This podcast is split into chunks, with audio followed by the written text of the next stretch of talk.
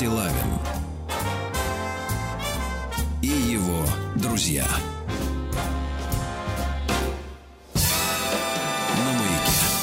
Дорогие товарищи, доброе утро. Сегодня у нас, по последним данным, четверг. И в студии работает одинокий пастух Владислав Александрович. Да, от пастуха утро. Слышу одинокого изба. Да, значит, ну давайте начнем с тревожного сообщения, давайте, правильно? Тревожное, нам пишет девушка Валерия.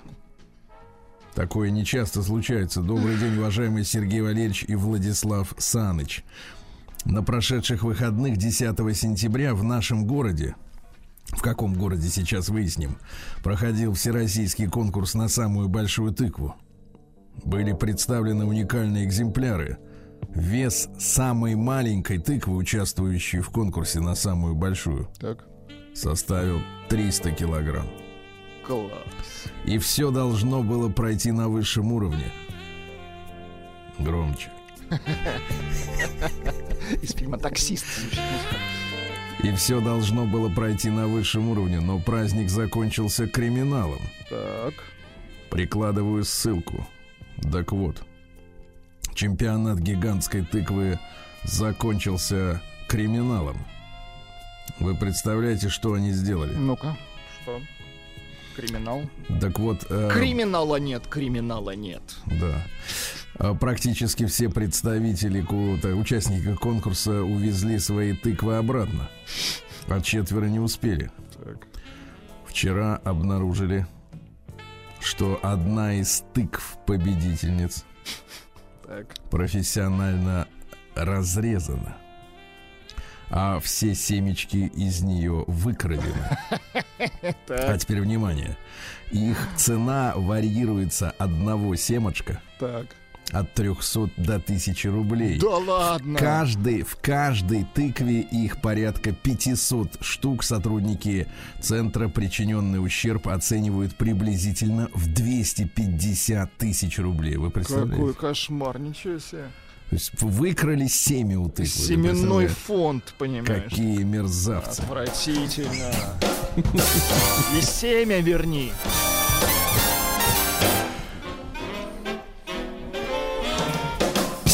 Стилавин и его друзья на маяке. Да, ну вот Сальвадор Дали когда-то возвращал, да, были такие случаи в истории. Мы продолжаем, дорогие товарищи, заниматься тем, чтобы... А, заниматься профилактикой, чтобы наши слушатели, которые попадают в лапы сетей, социальных сетей, где они знакомятся с женщинами, знали, какой материал их ждет. Да? Но перед этим маленькое объявление от мужчины прислал Василий Гапонов, фото, объявление на кирпичной стене. Ну-ка. Реального дома. Надпись такая: познакомлюсь с девушкой восемнадцать-тридцать лет, нуждающейся в материальной поддержке для нечастых встреч. Ослабьтесь. Не рычите, Сергей Валерьевич. Это правда обычное, да, обычное заявление. Обычное дело для вас, я понимаю. Вот, а теперь несколько буквально. Вот, друзья мои, я благодарю вас за то, что вы делаете, помогаете делать наш мир лучше. Бороздите, да, просторы интернета, и в этих, на этих просторах обнаруживаете любопытные объявления от женщин, которые хотят познакомиться. Например, такое объявление. Екатерина, сорок. Представьте себе Екатерину в зеленых портках. Сначала представляем Екатерину, потом добавляем сорок, да? Да, это... И уже как бы хочется также написать. И драпируем, на драпируем портками. Нечастые встречи, так. Традиционный наш вопрос: у нас ничего не получится, если ты. Угу. У нас ничего не получится, если ты женат, дальнобойщик, имеешь судимость. Это первый экземпляр. Это обидно для дальнобойщиков. Отвратительно. Да. Вот, да, да, да. Дальше. Ну, да. Юлия, сорок два. О себе.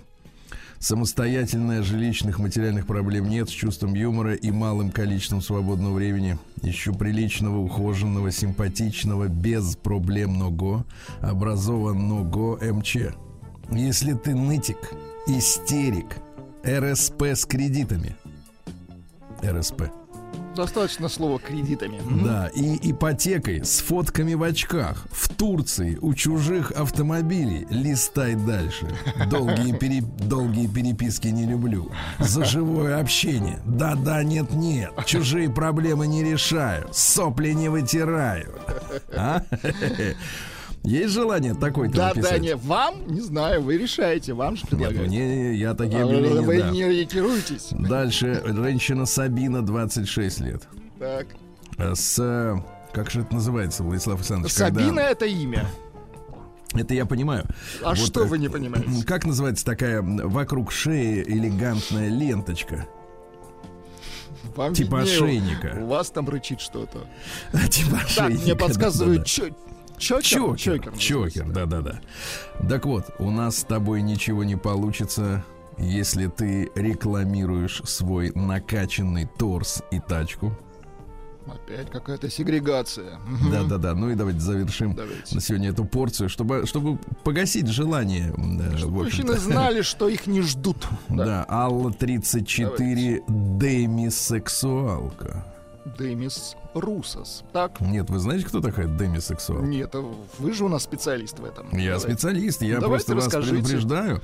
Это женщина, которую а, может привлечь а, а, близость только с очень яркой эмоциональной, так сказать, а, страстью.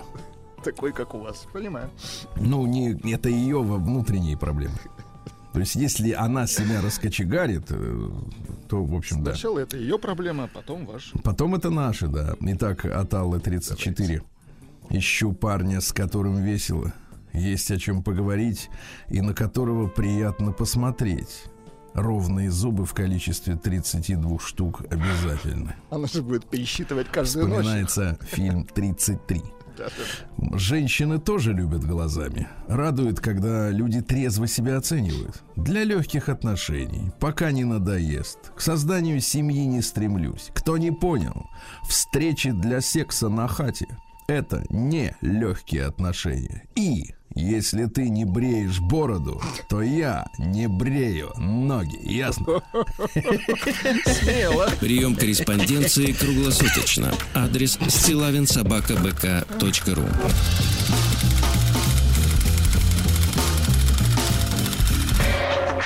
Фамилия Стилавин два эл.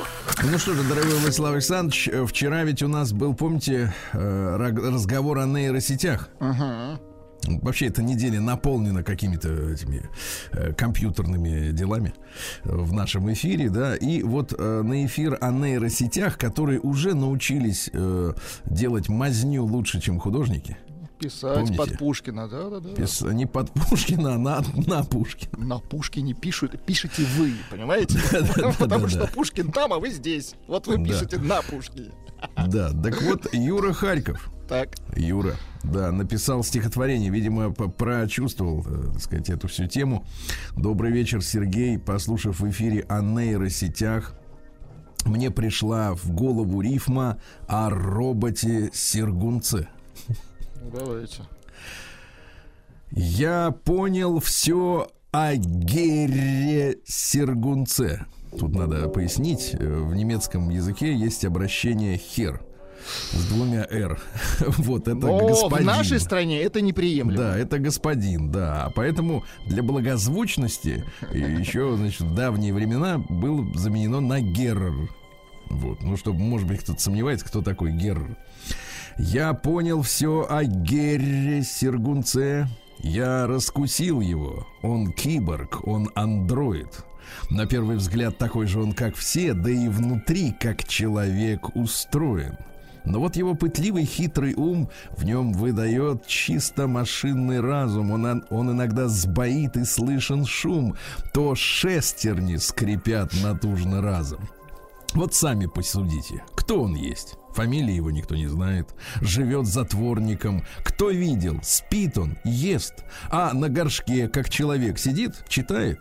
Мне кажется, что в бане у него есть станция для подзарядки тела. В нее он не пускает никого, в лабораторию научного отдела. Там, впрочем, коротает дни свои, он ставя опыты над женскими умами, а ночью на зарядке сам стоит, чтоб утром говорить в эфире с нами. Уверен я, Стилавин нейросеть.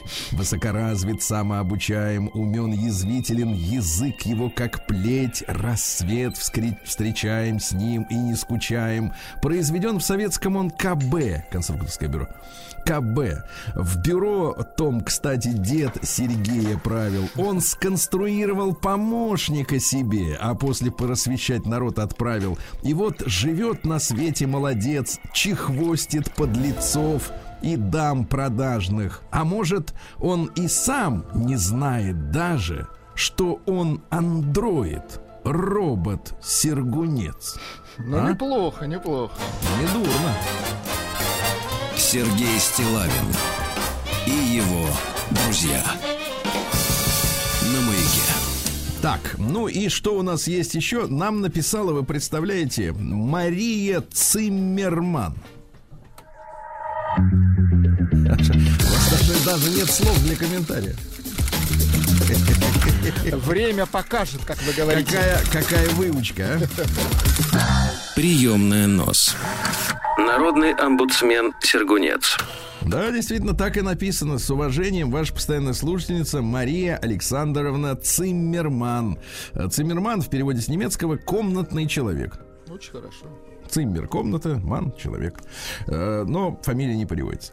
Здравствуйте, дорогой Сергей Валерьевич. Вы в сегодняшнем эфире утреннем, это отзыв на эфир этой недели одной, одного из дней, провели, поведали, простите, о содержании объявления сайта знакомств, в котором от имени девушки были сказано примерно следующее: у нас с тобой ничего не получится, если ты бреешь ноги. Да. Сочетание интригующей музыки, это ваш огород камень, и вашей дикции при зачитывании данного пассажа вызвало у меня улыбку и смех, но, к сожалению, ненадолго. Вспомнила рассказ одной из своих коллег по преподавательскому цеху. Видите, какой замечательный русский язык у преподавателя Марии Александровны. Она некогда работала на славном юридическом факультете эл гэ у. А кто окончил юрфак эл гэ у? Знаем все, не один человек окончил. На котором с середины девяностых годов появилась дисциплина под названием «деловой этикет». Из названия любому человеку должно быть понятно, что изучение данного предмета ставит своей целью научить будущих юристов правилам поведения в различных как формальных, так и неформальных ситуациях. В начале изучения дисциплины студентов учат также правилам дресс-кода. Правила ношения деловой одежды юриста строги, но в то же время понятны и выверены, но только в тех случаях, когда дело касается работы в офисе и посещения государственных органов и инстанций. С корпоративами и неформальными выездами дело обстоит более непредсказуемо. Так вот, моя замечательная коллега как-то рассказала мне, в каком шоке она была от содержания лекций по дресс-коду. Оказывается, если деловые люди в рамках корпоративного мероприятия выезжают на природу в теплое время года, и мужчины одевают шорты, так. Им, этим мужчинам, рекомендовано побрить ноги. Я сейчас говорю серьезно, пишет госпожа Циммерман. На ведущем юридическом факультете страны юноши учат, что, оказывается, бритье ног оказает, а означает уважение к дамам, которым не придется лицезреть заросли волос. Это просто какой-то кошмар. Коллега также отметила, что с годами деловой этикет стал такой притчей во языцах у студентов всех поколений, что ассоциируется исключительно с этим материалом, что, конечно, в целом влияло на качество усвоения предмета и серьезность отношения к нему. Студенты же такие. Как что услышат, так и разносят. А в те годы даже не было столь распространено использование интернета. Но, тем не менее, подобная информация разлеталась из уст в уста довольно быстро. Я не в курсе, как сейчас поживает учебная программа на юрфаке, так как моя приятница уволилась оттуда примерно три года назад. Но сам факт, что академические стены могут быть осквернены подобными рекомендациями, крайне возмущает. И, на мой взгляд, должно возмущать любого традиционно и консервативно настроенного работника образования. Впрочем, насколько мне известно, с середины нулевых лекции о преимуществах бритых ног у деловых мужчин уже никого не удивляли. Конечно, кто осмелится оспаривать учебный материал второго по значимости вуза страны? Я это к чему? Оказывается, есть такие слои общества, пишет Марина, Мария Александровна, в которых подобное считается нормой. Так что смех смехом, а мы не знаем, с чем пришел. Да, с чем пришел, понимаю, палец дрогнул. Так что смех смехом, а мы не знаем, с чем пришлось столкнуться этой женщине, с чьим объявлением вы нас познакомили. Благодарю вас за насыщенный и содержательный эфир. Вы, как всегда, скрашиваете мои трудовые будни. С уважением, ваша постоянная слушательница Мария Александровна Циммерман. А? Да. Понимаешь?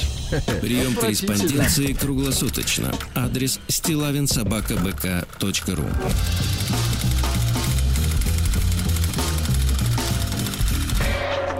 Фамилия Стилавин две.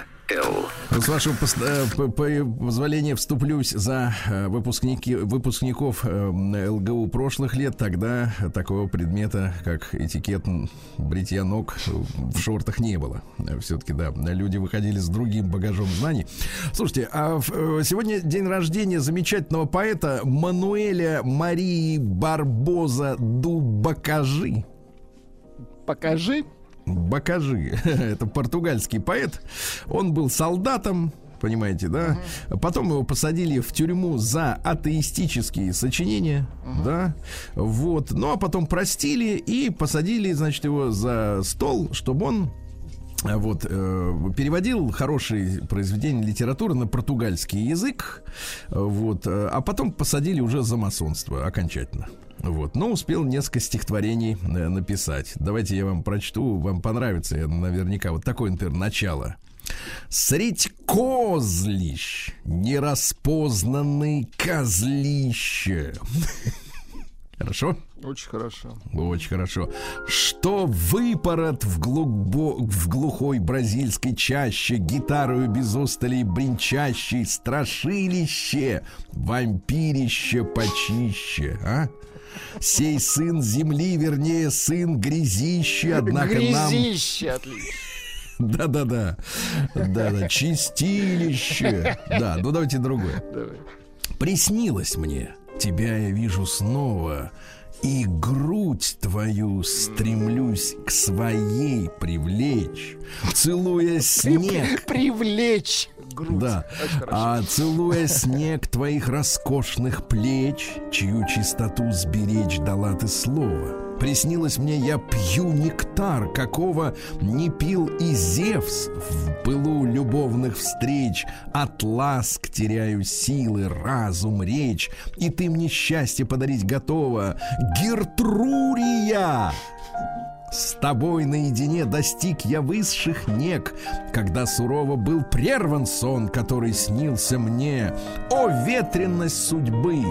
О, ярость рока не только наяву, но и во сне, кончается блаженство раньше срока. А? Очень хорошо. Хорошо. К сожалению, я буду звать, да. я буду звать ее Гертрурия. Сергей Стилавин и его друзья. Дорогие друзья, сегодня у нас пятнадцатое сентября. Сегодня праздник, замечательный день единства народов Дагестана. Бывал в этой прекрасной республике. Вот. Более шестидесяти национальностей. Без русского языка никак не обойтись, понимаете, да? Вот. Люди живут дружно и весело. Понимаете? Поздравляем. Вот так, да. День работников санитарно-эпидемиологической службы России. Сегодня сто лет этой службе, товарищи. Круто. Угу. Да, да, да. На страже. Мы сегодня обязательно поговорим об истории этой организации. День эйч ар-менеджера в России. Понимаем. Угу. Российские дни леса. Ну, сегодня день леса. Всемирный день афро. Вы носили афро? Я, конечно. Я же черненький. Как и вы. Нет, я говорю на голове. Это же прическа. А вы про что подумали? Да я... День рождения... День рождения Гринписа. Ну, организация, которая да, сейчас ну, сказала... Сказала, что теперь уголь — это нормально. Теперь уголь — это нормально, да. День библиотек в Беларуси. Вот, день памяти князя Олега нашего, да. Международный день демократии отмечает Организация Объединенных Наций. Вот так вот, да. Сегодня день независимости Коста-Рики, Сальвадора, Гватемалы, Гондураса и Никарагуа. От кого? Друг от друга, я насколько понимаю. Да. День свободных денег. Так, свободных, что значит свободных? Лишних, да нет таких денег, что конечно, таких не бывает, да, вообще. Международный день точки. Ну, то есть вкусно и, и точка. точка поздравляю. Грустно и точка. Да. И парень и точка. Это наше изобретение. Так. День обслуживающего персонала. Ну, в принципе, покажите мне, а кто не является обслуживающим персоналом? Все. Ну, все, э, все. все что-то, кого-то как-то обслуживают. Да. День худеющих, понятно. День двойного чизбургера и тоста с сыром. Точка. Да, день под названием «Когда-нибудь». Вот, день совпадения снов. Сегодня, кстати, будут выдавать Шнобелевскую премию за серьезные исследования, которые после их завершения оказалось, что они идиотские. Да? Вот, например, в прошлом году ну-ка. Сюзанна Шотц получила Шнобелевскую премию по биологии за исследование изменений мяуканья, мурлыканья, фырканья котов в зависимости от различных ситуаций общения с людьми, да, вот, а, например, что еще выяснилось, по экономике получил человек премию из университета Монпелье, это Франция, за открытие зависимости лишнего веса политиков от уровня коррупции в стране. Это класс, тут неплохо. Да, да, нормально. И, кстати, и денег срубил, и премию получил, да. Вот. Или, например, по экологии команда университета Валенсия за оценку того, насколько жизнеспособны бактерии полости рта, которые остаются в выплюнутой жевательной резинке. Угу. Сколько бездельников, вы представляете? Не бездельников, а на ученых, да, ученых, да-да-да. Или, например, вот смотрите, по химии получили ученые из Майнцского, Майнц, это не Германия, университета за исследование выделяемых зрителями кинотеатров летучих органических веществ, метеоризм по-нашему, указывающие на уровень антисоциальных элементов в фильме. То есть, чем больше антисоциальных элементов в фильме, тем больше метеоризм, выше давление. Ну и, наконец, день Мамонтия. Сегодня русский народный праздник. Мамонтий, вообще его называли овчарником. Он покровитель овец, коз. Ну, вот, ну и что принято говорить? В народе подмечали, к Мамонтию черемуха должна была полностью сбросить свой летний наряд. Проверяйте, товарищи. Сергей Стилавин и его друзья. Ну что же, в пятьдесят третьем году родился Траян, это римский император, который, вот знаете, он, он был, был же из простых легионеров. Uh-huh. Вот. И так, и вы представляете, остался простым человеком, будучи императором, продолжал ходить по Риму пешком. Вот, вы, конечно, спросите, а как он должен был иначе передвигаться? Были варианты? Были. Вот. Причем э, всю жизнь он обходился солдатской пищей. Посмотрите, как, как ели, как питались римские солдаты, ну, да, легионеры. Чем питались? Значит, у них было сало, творог, так? Ага. И поска. Поска. Это соус Это... какой-нибудь. Это у вас соус. Так. А у них напиток питательный. Это вода, взбитые яйца и уксус. А? Да. Какая вкуснотища-то са- сало зажрать. Сами таким, ешьте, да? Вот это ваше. Они ели. Они вот тысячу лет ели. Да, в тысяча двести пятьдесят четвёртом году Марко Поло родился. Это венецианский купец, который в молодости путешествовал из Европы в Азию. Он семнадцать лет прожил в Китае. Написал книжку о разнообразии мира. Но ученые сомневаются, совершал ли он путешествие в Китай. Эксперты отмечают, что ни иероглифы, ни книгопечатание, ни чай, ни фарфор и ни практика бинтования ног у женщин. Помните, они там любили, чтобы у женщин ножки были маленькие. Чтобы разрастались, да. Да. А невеликая китайская стена в книжке не упомянуты. Mm. То есть он ни о чем об этом не... А о чем тогда писал? Про рис, что ли? Да что-то пудрил мозг. Угу, да. В тысяча четыреста двадцатом это году... Это называется, извините, Сергей Валерьевич, это называется mm. вода. Процент mm-hmm. воды девяносто девять процентов. С уксусом и яйцами. Oh. В тысяча четыреста двадцатом году Пасха. В тысяча четыреста двадцатом году на Руси начался снегопад, который продолжался трое суток. Представляете, в сентябре. Три года нет, так, продолжался, так? Нет, нет, трое суток и покрыл снежным покрывалом на, в четыре пяди. Это примерно восемьдесят сантиметров. Представляете? Круто. Да-да-да. И говорят, всякое жито под снег полегло. Э, все померли. Ну, в общем, катастрофа какая-то произошла, да? Природная. А в тысяча шестьсот тринадцатом году Франсуа де Ларош-Фуко, писатель-моралист. Писатель-моралист это вот... Не это как зануда. Не-не-не-не-не. Вот, не как вот наши писатели. Написал гадость и рад. А этот говорит, как надо жить, понимаешь, таким, как вы это и остальным всем. Он типа как вы, да-да. Да-да-да. Он имел очень пессимистичные взгляды на природу человека. Да дрянь, люди. Ну, конечно, ну что ты. Дрянь. Ну вот. Ну, понятно, все вы знаете, что наши добродетели суть скрытые пороки, да? Понятно, да? Это все понятно. Да, да. Дальше, что у нас интересного? Женщины скорее могут преодолеть свою страсть, чем свое кокетство. Ага. Понятно, да. А люди влюбляются лишь потому, что слышали разговоры о любви, что так надо. Понимаете? Философ, короче. Еще. Вот. А на самом деле он говорил о том, что человек и не знает, что такое любовь, и не чувствует ее, и не понимает, как это. Да? Ему в кино рассказывают, как это. Вот я вот, знаете, в юности посмотрел фильм «Основной инстинкт». Mm. Вот как она там ноги перекидывала. А я в юности намазанные. Посмотрел «Греческую смоковницу». Видите, как все вышло? Все по-разному у нас с тобой. У нас с тобой нет. У нас с тобой вообще ничего нет. Я и говорю по-разному. По-разному. Нет, не по-разному. Да-да-да. В этот день что у нас? Ну, про Бокажи я вам говорил уже сегодня, да? Родился. Бокажи. Кстати, пишут «Бокажи». Кучно да, кладет. Да, да. Mm-hmm. Да, такой замечательный поэт. А, Джеймс э, Фенимор Купер родился в тысяча семьсот восемьдесят девятом, писатель Вы американский. Вы любите, кстати, вот про индейцев когда? А вот он первым с сочувствием изобразил индейцев. Да, да где же там сочувствие? Что...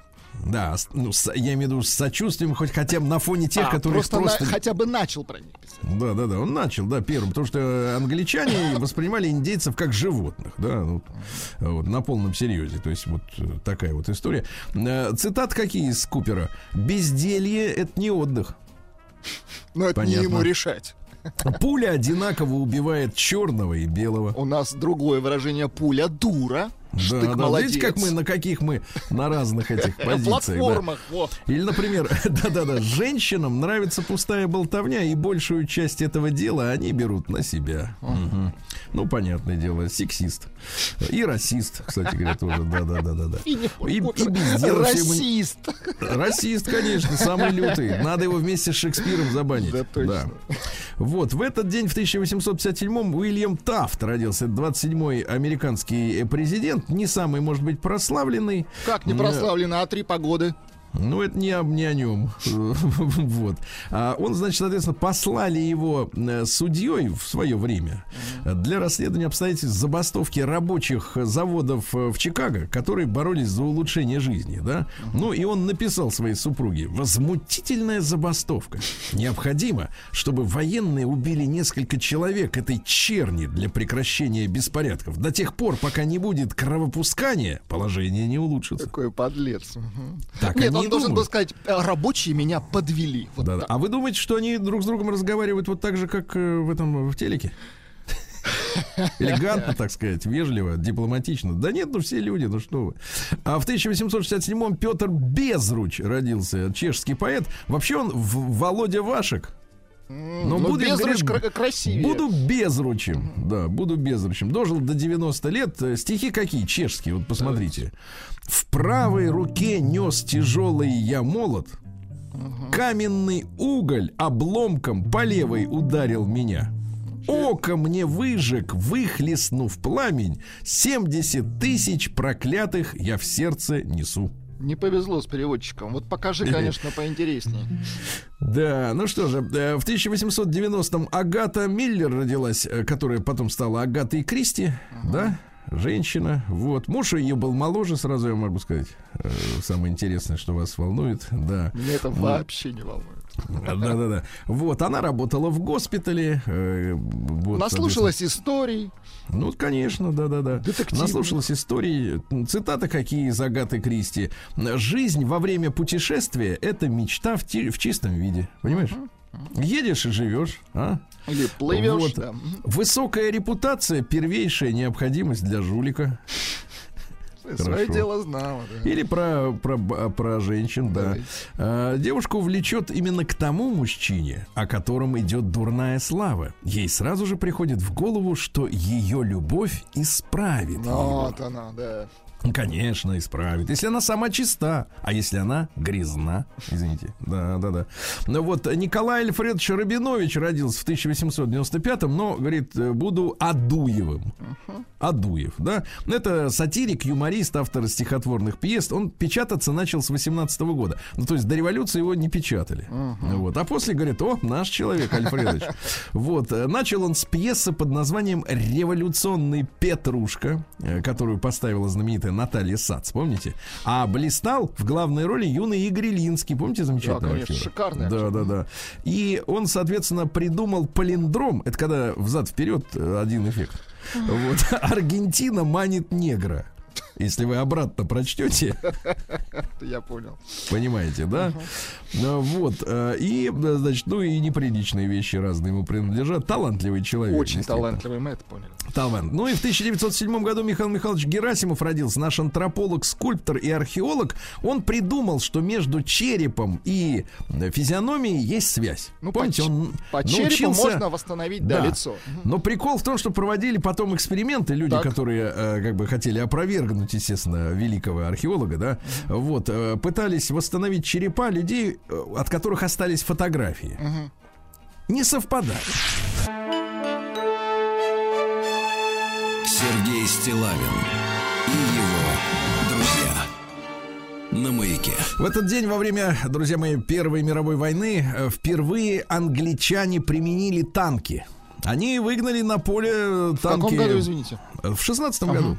Да, выгнали, значит, на поле, э, так сказать, сорок девять боевых машин, вернее, uh-huh. тридцать два из сорока девяти, которые у них были, остальные не завелись. Вот. Но применение из-за низких боевых качеств оказалось лишь психологическое воздействие, да, понимаете? То есть психическая атака. Но они, по-моему, огромные, да, были, такого огромного. Да, в тысяча девятьсот двадцать втором совнарком, ну, удобно было внутри находиться просто во весь рост. Там ванна была, душ, да. Да, в двадцать втором году совнарком принял декрет о санитарных органах республики. Санэпидемслужба начала работать. Со столетием мы поздравляем всех работников. Сегодня поговорим об этом. В двадцать третьем Михаил Исаевич Танич, замечательный уроженец Сахалина. Хотите послушать? Работает. Да, да. Да, пожалуйста. Ну, давайте. Куплю тебе дом. Достаточно, а, хорошая песня. Ну, а еще чуть-чуть. Пожалуйста. Я куплю тебе дом. Вот, хорошо, да-да. Это обнадеживает даже мужчину. Да, в двадцать пятом году великий советский, русский, российский, какой угодно актер, мировой Кирилл Юрьевич Лавров родился. Шикарный. Да. Великий, да, актер, по-настоящему мощный. Да, такие были люди. В этот день, в тридцатом году, Адольфу Гитлеру отказали в праве стать депутатом Рейхстага, потому что он австрияка. Uh-huh. Понимаете, говорят, не надо, товарищ, ну ладно. А в тридцать третьем году Генрих Ягода отрапортовал о раскрытии общества педерастов в Ленинграде. Да, такое было дело. Вот, э, органы занимались расследованием и выяснили, что создавали сети салонов, ага. очагов, притонов, организованных формирований с дальнейшим превращением этих объединений в шпионские ячейки. О, представляете? Как, ага. Актив, используя кастовую замкнутость извращенцев, политически разлагал разные общественные слои юношества и физически, и морально. То есть, в частности, наша, извините, наши опери, опер, оперативники в внедрились в эти ячейки. Нет, правильно, они накрыли сверху крышкой. А, сверху крышкой. Сверху Хорошо. крышкой, конечно, опросив свидетелей. Так вот, извращенцы развращали рабочую молодежь, пытались проникать в армию, на флот. Да-да-да. И на документе, который был представлен Егода, Иосиф Виссарионович написал лично карандашом: надо примерно наказать мерзавцев, а в законодательство ввести соответствующее руководящее постановление. Вот. Но признали, что существовали салоны и притоны, где устраивались оргии. Отвратительно. То есть в восьмидесятые годы, в перестройку, нам говорили, что это все чушь собачья и надумано. Нет, они вербовали здоровую молодежь и делали делали ее больной. точно. И Максим Горький, кстати говоря, на следующий год в статье «Пролетарский гуманизм» назвал гомосексуализм социально преступным и наказуемым. И что он говорил? А, уже сложилась саркастическая поговорка: уничтожьте гомосексуализм, и фашизм исчезнет. Но если вы вспомните шевроны э, у сегодняшних вооруженных сил Украины, там есть специальные батальоны с единорогом. Тематические батальоны, да. Да-да-да, вот видите, да. А сегодня в тысяча девятьсот сорок первом году родилась Сигни Андерсон, первая вокалистка американской группы Jefferson Airplane. Потом у нее, правда, ребеночек родился, она говорит: я пошла в декрет, и все, да.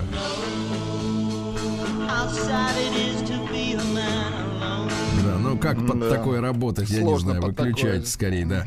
Вот, э, Томми Ли Джонс в сорок шестом году родился, американский актер, сейчас уже такой старенький, да, но хороший.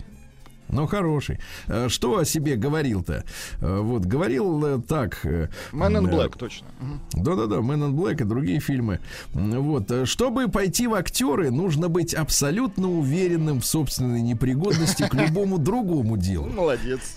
Правду ведь говорит. Ведь ты смотришь на них, они дают советы о красоте, о политике, об экономике. Ну, ничего же не сбывается. Они больше ничего не умеют. Полная вообще, вот полная вовлеченность в сцену. Полная.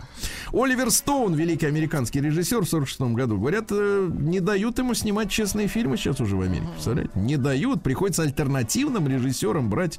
Помните, вышел тут на днях фильм «Я сын Байдена». Ага. Говорят, хотел Оливер Стоун снять, а ему не дали. Слишком есть, хорошо над, бы снял, надавили, да. надавили. Он так и говорит: вместо ярких личностей Америкой управляют крупные, но безликие корпорации и финансовые фонды. Да. Вот. В пятьдесят третьем году родился наш добрый доктор Александр Леонидович Мясников. А? Поздравляем. В Ленинграде, кстати, родился. Да. Работал врачом группы геологов в Африке, в Народной Республике Мозамбик. Видите, он мог, мог сейчас в Африке работать, да, помогать геологам. И вы могли бы там я, работать. Я-то не врач. Да. Это нет, ну, там работы всем хватит. Толку никакого хватит, от нас да. с вами. А толку вот от него, и... а от него бы толк толку был, и точка. А вы мне рот не затыкайте, чудище ты волосатое. Ну что дальше у нас произошло? Мог бы работать, мог. Да, в семьдесят четвёртом году с помощью бульдозеров снесли в этот день небольшую выставку художников нонконформистов у метро Беляева в Москве. Вообще ее прямо планировались на, кра... на Красной площади соорудить, планировали. Но после обсуждения мероприятие решили перенести на окраину. Тогда это супер спальный район был, да. Uh-huh. И сейчас, в общем-то, в принципе, тихий. Но тогда был супер спальный и далекий. Вот, господин Рабин, обратите внимание, и группа художников. А что вы там сразу на фамилию обращаете внимание? Что, я вот артикулирую что? Четко. Вы не четко артикулируете, артикулиру... вы акцентируете. Это разные вещи. Кстати, ну, вы... у меня вопрос к вам. А глину-то да. увезли или еще стоит? А вот, говорят, оставили для того, чтобы москвичи продолжали образовываться. Да. Хорошо, говорит, влияет. Начали да, люди чувствую. Прозревать. Судя да. по вам, чувствую, что хорошо. Вот, ну и что у нас, какая история это была? Короче, снесли это к чертовой бабушке. Да, молодцы. Да, в семьдесят седьмом году Том Харди родился. Актер такой, он такой брутальный. Uh-huh. Вот. В девятнадцать лет, кстати, стал победителем конкурса красоты. Представляете, какие, какое ну, начало. Красивый мужчина, вы бы тоже могли победить. Ну, в тот год победил Том Харди. Так. Вот. Александр Бессмертных, замечательный лыжник, в восемьдесят шестом году родился, серебряный призер Олимпиады две тысячи четырнадцатого года в эстафете четыре на десять, да. Вот. Ну и что сказать-то надо еще. Майкл Джексон в девяносто третьем году впервые выступил в Москве. Да, было время. Там э, текст этой песни заключается в том, что ему везде мерещатся тени Сталина. А-а-а. Понимаешь? То, То есть он, он боится при... как бы, да? Он приехал в Москву в девяносто третьем году, а, а все ему Сталин мерещится, представляешь? Да-да-да-да-да. Вот такая история, товарищи, сегодняшнего денька. Да, вот история такая. Вот, и почтим память, ну, в две тысячи пятнадцатом году не стало Михая Волонтира. Помните, замечательного, так сказать, актера, Цыган, Будулай. А вы помните? А каких он спецназовцев играл в кино, вы помните? Помню, к сожалению. Да, вот, да. вот и все, и я помню.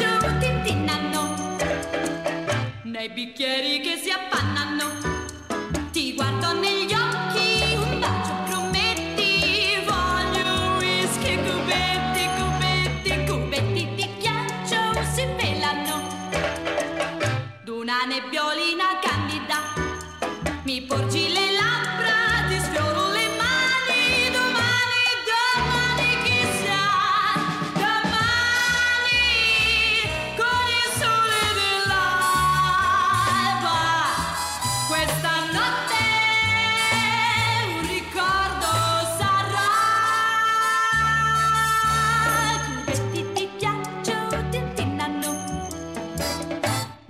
Bicchieri che si appannano, un sorso gelato.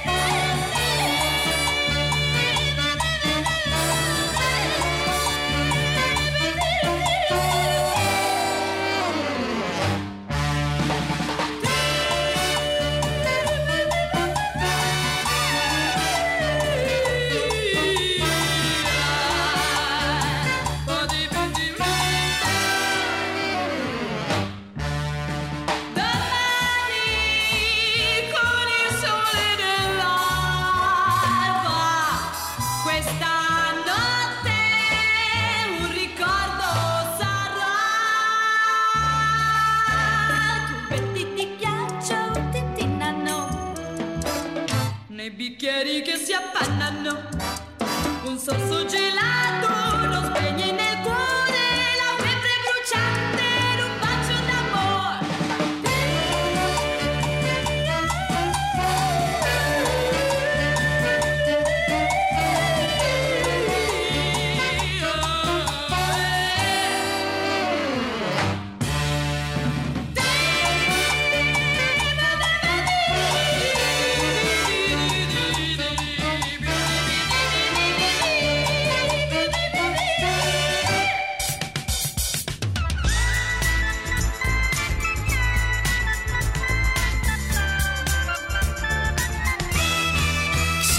Стилавин и его друзья. Этот час открыла песня, которую э, я назвал бы так. так. Если твой мужчина челентано, ты поешь так. Но не завидуйте их любви. Те, которые поют э, э, спокойно, делают да. это иначе, как вы понимаете. Что, друзья мои, погодка осенняя, замечательная погодка со всех точек зрения. Сегодня ожидается сухая погода, до пятнадцати градусов тепла. А как там в Кстово? Ну, в принципе, так же, только льет дождь до пятнадцати. Чтобы песней своей помогать вам в работе, дорогие мои жители Кстова. Ах, ты ж, понимаешь ли, жук. Да, ну передайте бабочке привет и ее бусам. Передайте, да. Что у нас происходит в Кстово, да, друзья мои? Это же Нижегородская область, да. Угу. Кставчанин. Ох.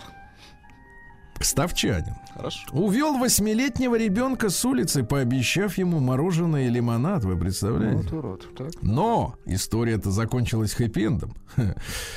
Случай произошел на школьной улице. Представляете, мужчина обратил внимание на двух детишек, которые гуляли во дворах. А-а-а. Он попросил мальчиков помочь ему разгрузить металлолом.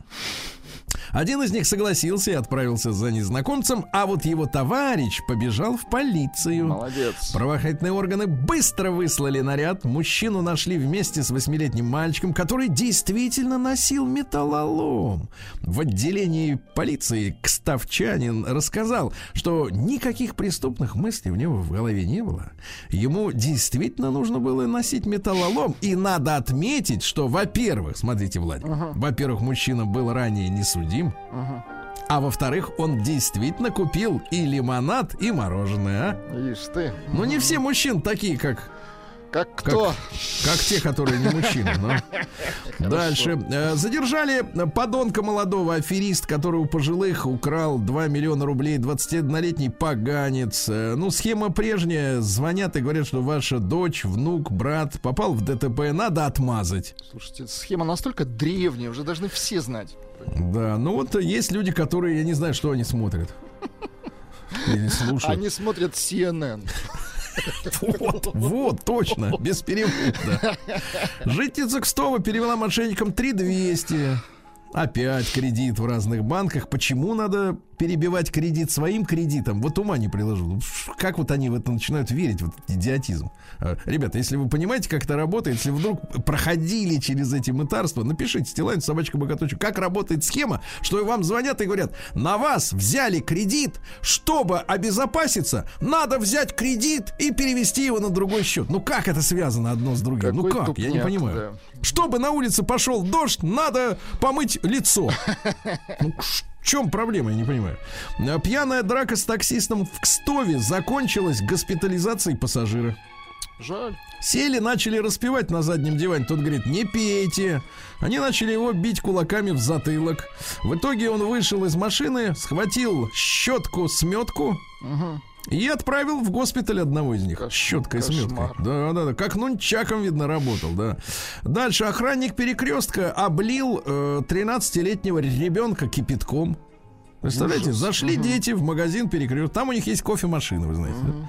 Да? Вот. Ребята купили досирак. Вот, этот самый доширак, как пишется. Вот, значит, купили. Значит, ну и, соответственно, решили заварить кипятком из кофемашины. А тот вырвал стакан с кипятком и плеснул мальчику в спину ожоги. Так выходит, он психический. В итоге мы будем его госпитализировать, надо его, мальчика. И этого mm-hmm. тоже туда же, на анализы. Два протокола завели на стрелявшего с балкона жителя дома в Кстове. Значит, соответственно, трое мужчин выпивали в квартире. Один из них решил пострелять. Видите, какая-то затравка. Да-да-да. Пять человек получили травмы в маршрутке из-за уснувшей за рулем женщины, женщины на ладе калины. То есть она торпедировала маршрутку, она упала в кювет, там пять человек разные травмы. Женщина сказала: да, я заснула. Ну, заснула, да, может, не спала ночью, делами какими-нибудь занималась. Работала ночью, конечно. Убиралась, может, у себя там. Убиралась, точно. Фура ночью, с помид... ночью убираются. Да, да, что нормально. Фура с помидорами так. столкнулась с тепловозом в Нижегородской области, помидоры пострадали. Уж, какой... Ресторан «Вкусная точка» открылся в Кстове. Работает ли э, грустная точка, проверяем. Поздравляем. Вот, ну и хорошие новости. Сериал, съемки сериала «Любовь преодолеет все» прошли в Кстовском районе шестого августа в ролях Елена Аросьева, Александр Константинов, Олег Алмазов, Федор Шувалов, Иван Шибанов, Никита Клещев, Полина Доманова. Никого не узнали? Нет. Смотрите и узнаете. Ну и все. Кстову привет. Доктор, док, доктора Мясникова знаю, больше никого. И его друзья. Из актеров. На маяке. Так. Да, ну что же, с днем рождения, да. Поздравляем, конечно. Диетолог предупредил об опасности употребления большого количества воды. Слушайте, вы договоритесь друг с другом. Сергей, есть опасность, я всегда говорил, или нет? Не, ну серьезно. Значит, смотрите, э, э, диетологи говорят, что, значит, вода вымывает минералы и витамины из организма. Угу. Те, которые говорят, что надо пить много, наоборот, говорят, что надо, чтобы почки работали. Вы, вы друг с другом можете договориться, вот сколько пить-то воды, много или мало? Я вот это не понимаю, как они не могут с- сообразить с этим. Мало, дальше позорище. Малообеспеченных школьников в Ульяновске э, кормят за отдельным столом по упрощенному меню. Как? Это детей инвалидов и малообеспеченных и многодетных. Гнидовые. Угу. Издеваться над людьми. В Чебоксарах девочку назвали в честь принцессы из сказки. Ну-ка вот, если вам задали задание назвать принц... принцессы из сказки, какое имя ну, приходит в голову? Там... Кто? Дюймовочка принцесса. Так, не то, другое. А кто еще? Давайте как. Из сказки. Ариэль, сказку. Вот мне подсказывает. Ариэль, это порошок. Э, и третий вариант правильный — Золушка. Золушка, это Золушкой имя. Назвали. Хорошо. Да, да, да, хорошо. А, Киркоров назвал обжорство своим главным грехом. Слушайте, а я вот когда эту новость, я понял, он же святой. Вообще, да. Выходит, он же святой. Ну, потому что если у человека главный грех — это обжорство, ну, значит, все остальное вообще просто в ажуре. Ну, ну чувствует, что-то идет, свет да какой-то неземной. Молодец. Крест вот это тут на сцене. Высокий, видел. Да, да, светится. Статный. Российские ученые импорта заместили композит для самолетов. Прекрасно. Хорошо. В Московском пруду обнаружили брошенную подводную лодку. Слушайте, это получается, у них там действительно есть прорыт канал сигнал в океан из пруда. Сто процентов. И она всплыла оттуда, правильно? Дальше, что интересного. На Яндекс.Маркете появились бокалы и тарелочки, которые раньше продавались в ИКЕА, потому что Борский стекольный завод распродает склад. Но пикантная подробность. Например, бокал хидер... Хедерлик ну, стоил стоит? В ИКЕА сто двадцать девять. Угу. А на маркете двести девяносто девять. Ловко.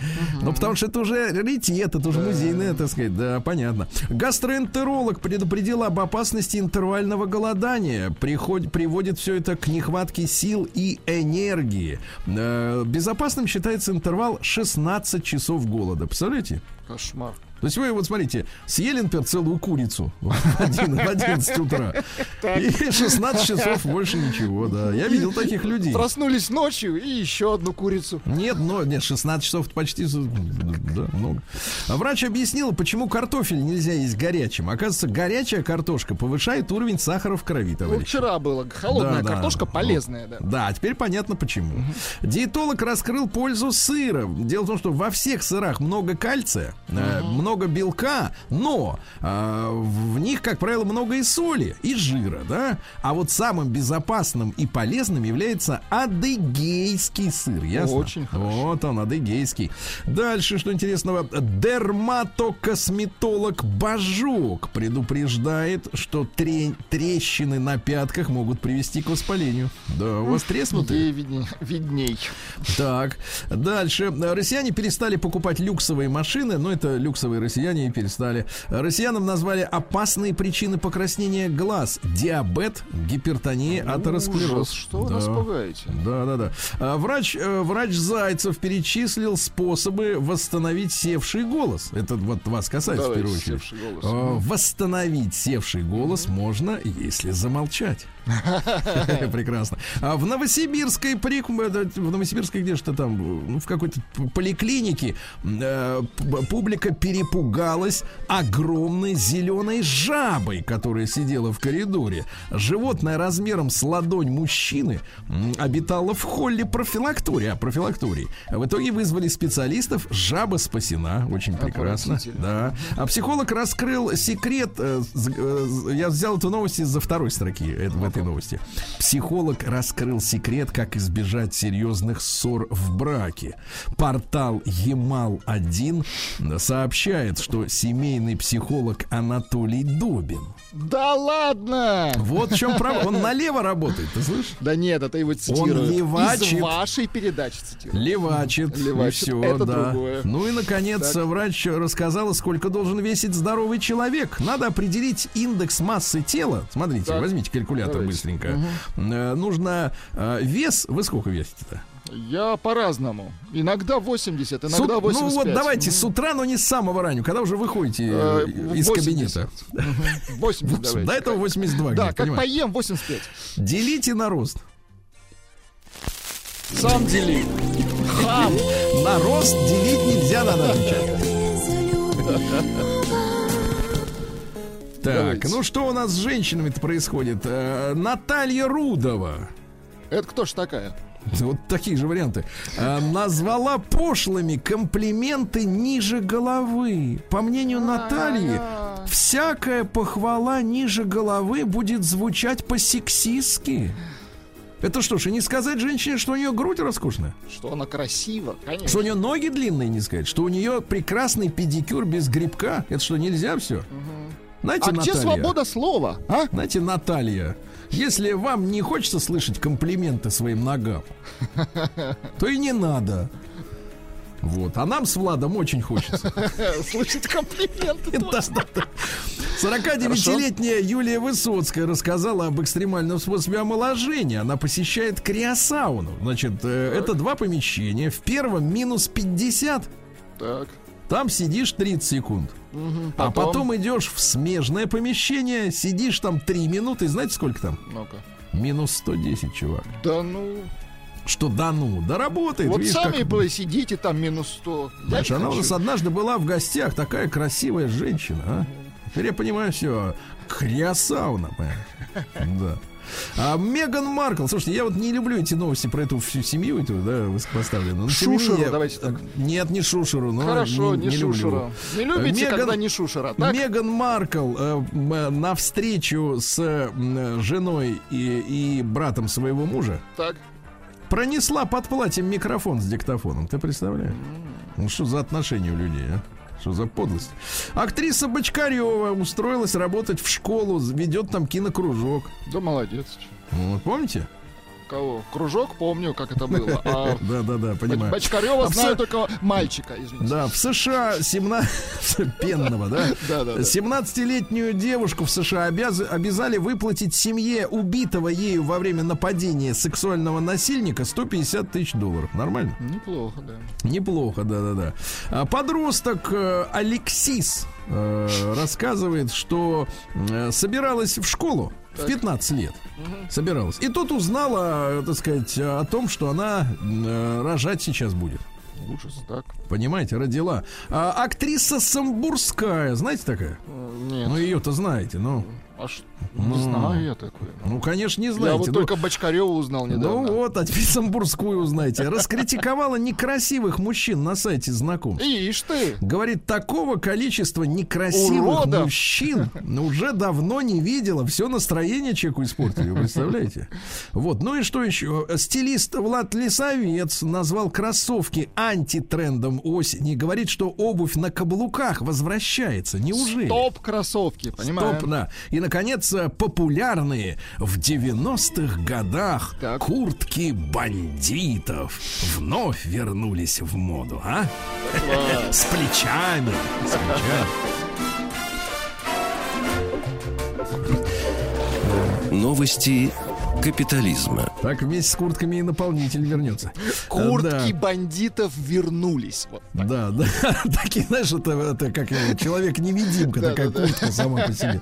А суд присяжных, бедолага-то, слушай, влип, подлец, э, признал певца Ар Келли виновным в производстве детской порнографии. Ты представляешь? Ужасно. Он уже сел на тридцать лет за торговлю людьми. Помните? Очень уже чего. Сел. Угу. А сидя в тюрьме, ему подтащили еще четырнадцать обвинений, а за За уже э, э, вот эти вот все порнографию, да, еще сто лет могут добавить. Кошмар. Но самое, я не, не из-за этого вам новость читал. А меня поражает другое. Продажи альбомов его выросли на пятьсот семнадцать процентов, то есть пять с лишним. Думаете, в этом причина? Нет, причина именно в том, что э, людям не важно, кто популярен, бандит или, или врач, который спасает жизни, понимаете, да? Людям да. важно, что просто, э, просто это было яркий человек с харизмой, как они там все Только говорят, что да? пришло сообщение, извините, ну. мы Мы эти куртки и не снимали, пишет человек. Да, понятно, да, да. А, вот японцы обнаружили так. способ укачать э, любого плачущего младенца. Лучший вариант, сразу скажу, следующий: походить с младенцем на руках. Угу. Некоторое время. Вот. И еще пять минут с ним посидеть. Гарантированно засыпает. Темнокожие дети расплакались от счастья при виде э, русалочки афроамериканки. Понимаем. Вот видите, наконец-то, говорят. Биологи нашли в Японии лекарство, которое может заменить старикам занятия спортом. Наконец-то. Давайте, слушайте, какое да. занятие? Лекарства, а не занятия. А, пить лекарства — это занятие, Сергей Валерьевич. Да, да, да. А в Азербайджане заблокировали ТикТок за фейки об азербайджанской армии. Видите как? Вот. Дальше, что интересного. Ночные перекусы вредят психике. На двадцать шесть процентов жрачка ночью вызывает рост депрессии и на шестнадцать процентов тревожность. Вот. Ну и, наконец, гениально, ребята. Назван эмодзи, который больше всего бесит женщин в социальных сетях. Вообще, самые любимые у женщин, если вы с ними общаетесь при помощи эмодзи, это смайлик, посылающий воздушный поцелуй, улыбающийся смайлик с сердечками и, наконец, улыбающийся смайлик с г- сердечками вместо глаз. А самый мерзкий Но эмодзи, какой? который мужчина может так, показать так. женщине, это мерзкий фиолетовый баклажан.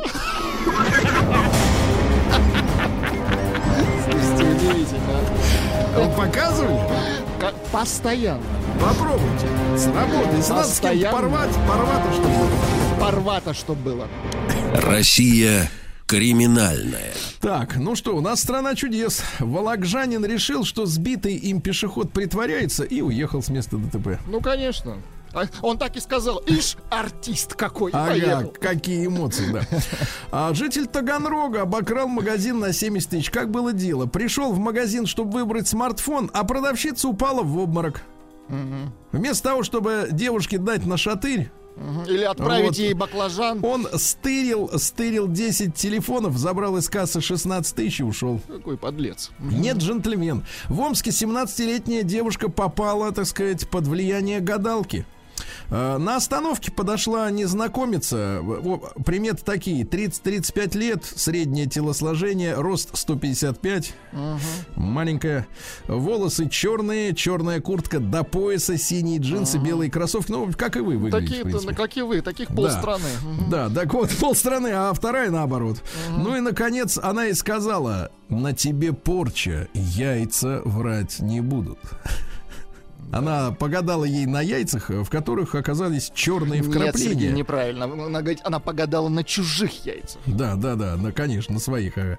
Так вот, и Амичка отдала незнакомке золотую цепочку, сотовый телефон, тридцать тысяч рублей, только чтобы снять с себя порчу. Представляете? Mm-hmm, насколько она была испорчена. А, депутат да? в Кировской области э, лишился Мерседеса и двух квартир. Был последние годы безработным. Депутат, безработный. Но покупал Мерседес и две квартиры, да, такая история. В Екатеринбурге спор таксиста и мужчины из-за неоплаты проезда закончился взрывом гранаты. Начали драться. Значит, неплательщик достал гранату, таксист отобрал гранату, но зачем-то захотел проверить, настоящая ли это граната. Выдернул чеку, кинул в кусты, ранил человека. Кинул в кусты настоящее. Ну, не чудило ли, да. Дальше. В Санкт-Петербурге пассажиры э, на автозаправочной станции из магазина украли плед, топор и мачете. На рыбалку собрались. Плед, топор, это рыбалка, это мачете, я да, понимаю, конечно, да, конечно. Сразу. Для вас, да, вы так да, да, да. Вот, ну и что, москвичка перепутала свечу с колпачком от градусника и попала в больницу. Жесть. Свеча это, ну, понимаете, да? На, на ветру, да, есть такая Да, песня. Свеча на ветру, да-да. Ну и, наконец, россиянка, хорошая новость, давайте. Россиянка провела ночь в тайге, по телефону ей объяснили, как разжечь костер. Угу. А на утро спасли. Да, класс. В Красноярском крае.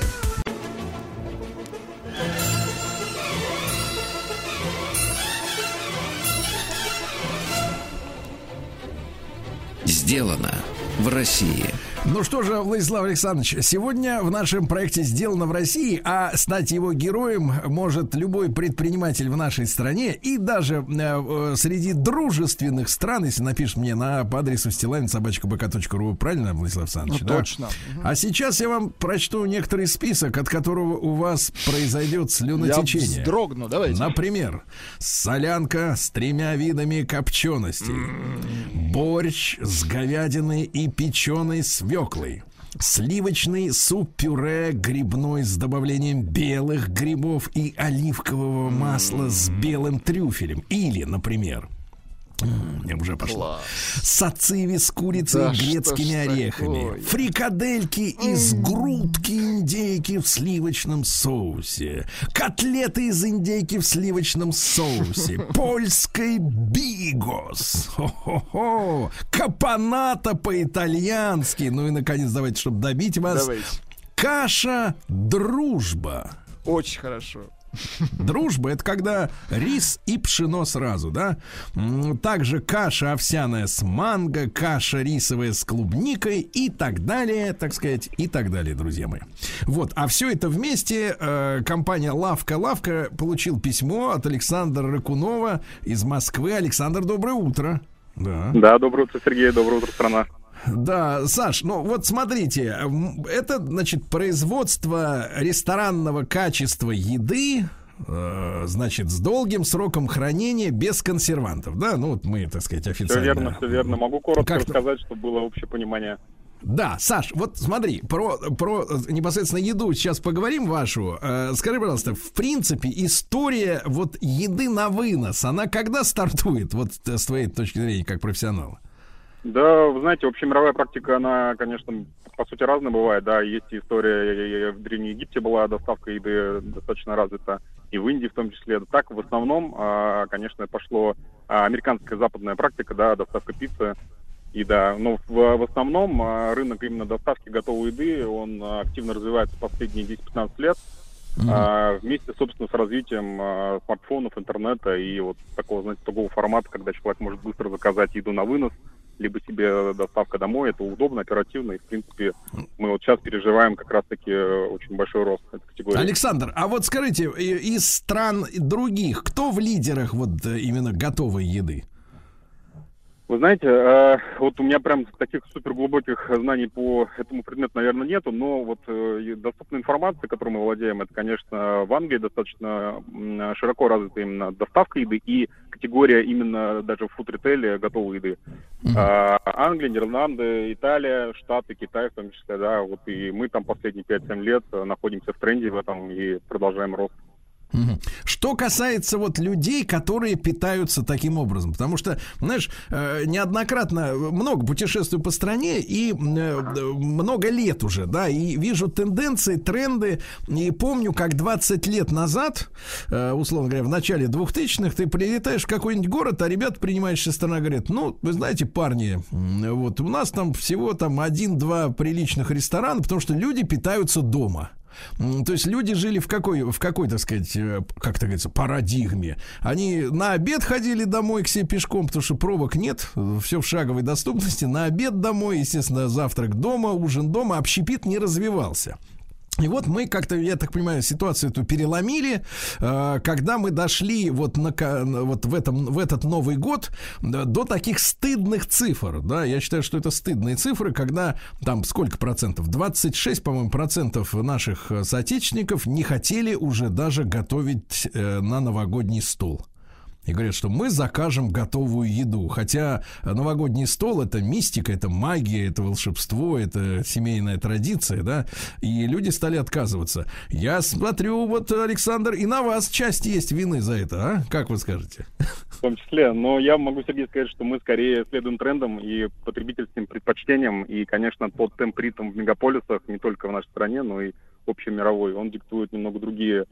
немного другие, другой подход к потребностям потребительским, поэтому мы что сейчас видим, что у современного потребителя просто физически нет времени для готовки и для перекусов нормальных, поэтому и становится достаточно популярной именно доставка еды. Вот. Наша же там еда больше, больше, скорее больше даже не про доставку, а больше про вкус. Как вы уже вначале зачитали, про наши там основные топовые так. блюда. А вы скажите, Саш, вот смотрите, без консервантов, но при этом срок хранения двенадцать месяцев. Это как такое возможно вообще? А вы знаете, а мы находимся у нас, давайте так, у нас немного уникальная технология, как нам кажется в целом, да. У нас мы находимся на стыке технологий пастеризации и ультрастерилизации. То есть мы можем продукты стерилизовать таким образом, что нам не нужно добавлять в продукт, в состав продукта никакую химию, никакие консерванты. У нас достаточно щадящий уровень термической обработки продукта, при котором, в принципе, да, когда мы упаковываем продукты в банке, там, в наши ретро-пакеты, ламистеры, мы можем э, гарантировать срок годности продукта. И, ну, самое главное, а за счет, за счет чего? Вот для, так сказать, для крестьян. Объясните, пожалуйста, для нас, Владимир. А за счет термической обработки тут все очень просто. У нас определенное есть там ноу-хау с точки зрения термической обработки там от девяноста пяти до ста десяти градусов и определенной выдержки временной, при которой, в принципе, там патогенной флоры нету, и продукт сохраняет как вкус, так и может сохранить э, срок годности без консервантов. Так, а что из себя представляет вот ваше производство? Как, когда вы его обустроили, какие это площади? Расскажите, пожалуйста. Знаете, производство небольшое, там порядка трёхсот-четырёхсот квадратных метров. Это такая, знаете, большая, огромная фабрика-кухня, на которой там порядка двенадцати-пятнадцати человек трудится. И в главе с нашим там основателем, идейным вдохновителем Александром Хасановым, да, который, собственно, придумал эту технологию. А суть этой технологии заключается в том, что у нас есть свои авторские рецепты блюд. Да, а, как мы свои блюда все практически первые, вторые блюда мы делаем в больших чугунных казанах, неважно супы это, там, неважно это вторые блюда, мясные блюда, то есть огромные чугунные казаны. Мы доводим продукт именно до, до степени готовности, да, а потом просто используем процесс стерилизации просто для того, чтобы упаковать и дать сроки годности.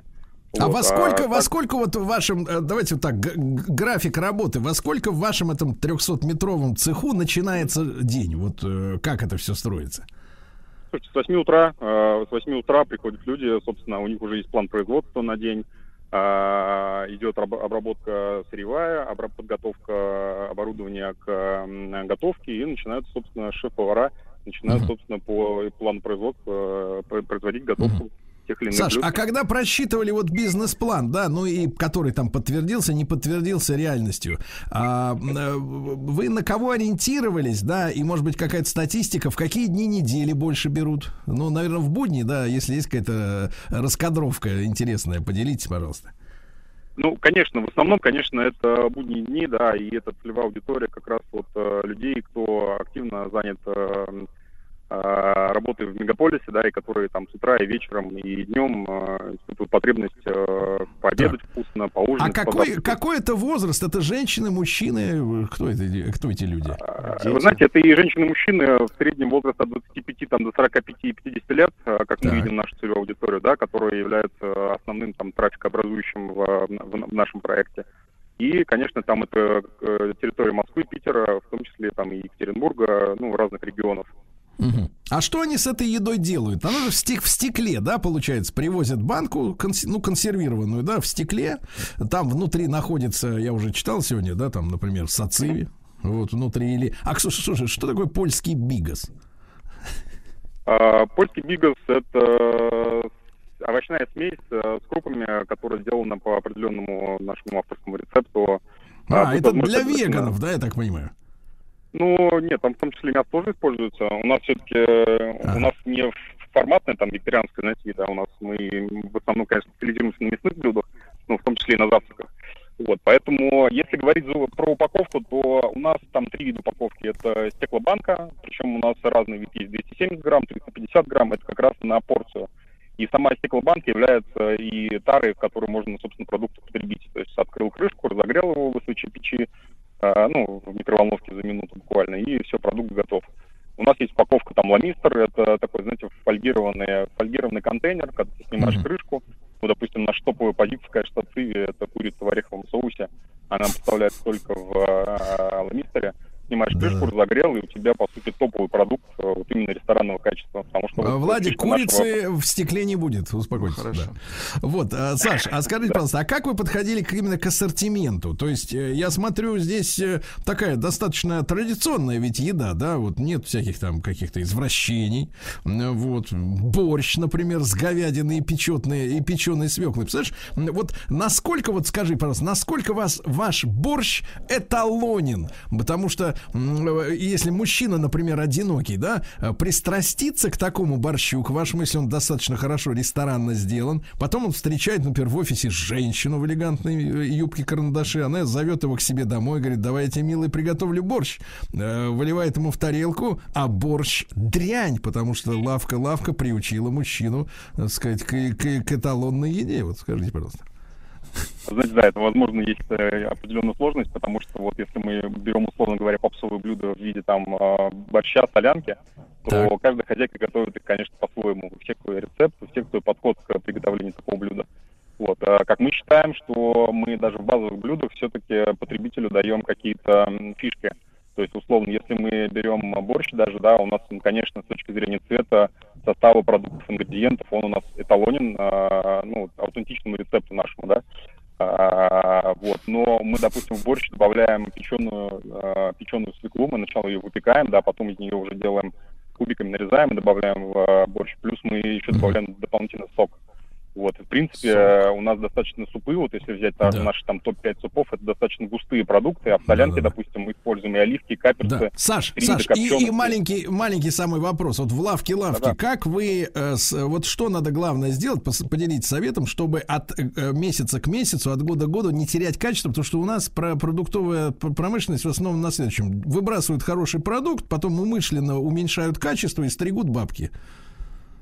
А, так, знаете, в готовой еде так не получится, потому что, понимаете, потребитель очень э, чувствителен к изменению вкуса, к изменению mm. и цены, и вкуса, и если меняется качество, потребитель сразу реагирует. Соскакивает. Это очень хорошо чувствует. Конечно, это в готовой еде не получится. Друзья мои, но мы бьемся за это качество, да, чтобы наша вся жизнь была качественной. Александр Рыкунов, это лавка-лавка. У них в телеграм, в телеграм-канал есть лавка-лавка Сторибот. Вот. Ну и спасибо большое за ваше дело.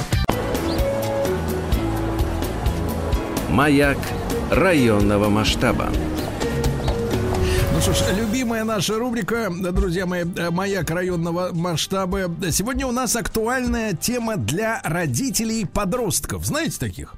Подростков, Нет, не, конечно. Не, не в смысле родителей подростки, а родителей подростков. Это русский язык, он достаточно четко это конкретизирует отношения. Как помочь найти школьнику свое призвание, а? А про это мы поговорим с представителем бизнес-школы Сколково, которая является также партнером детского творческого конкурса «Про мой район». «Про мой район» — три слова.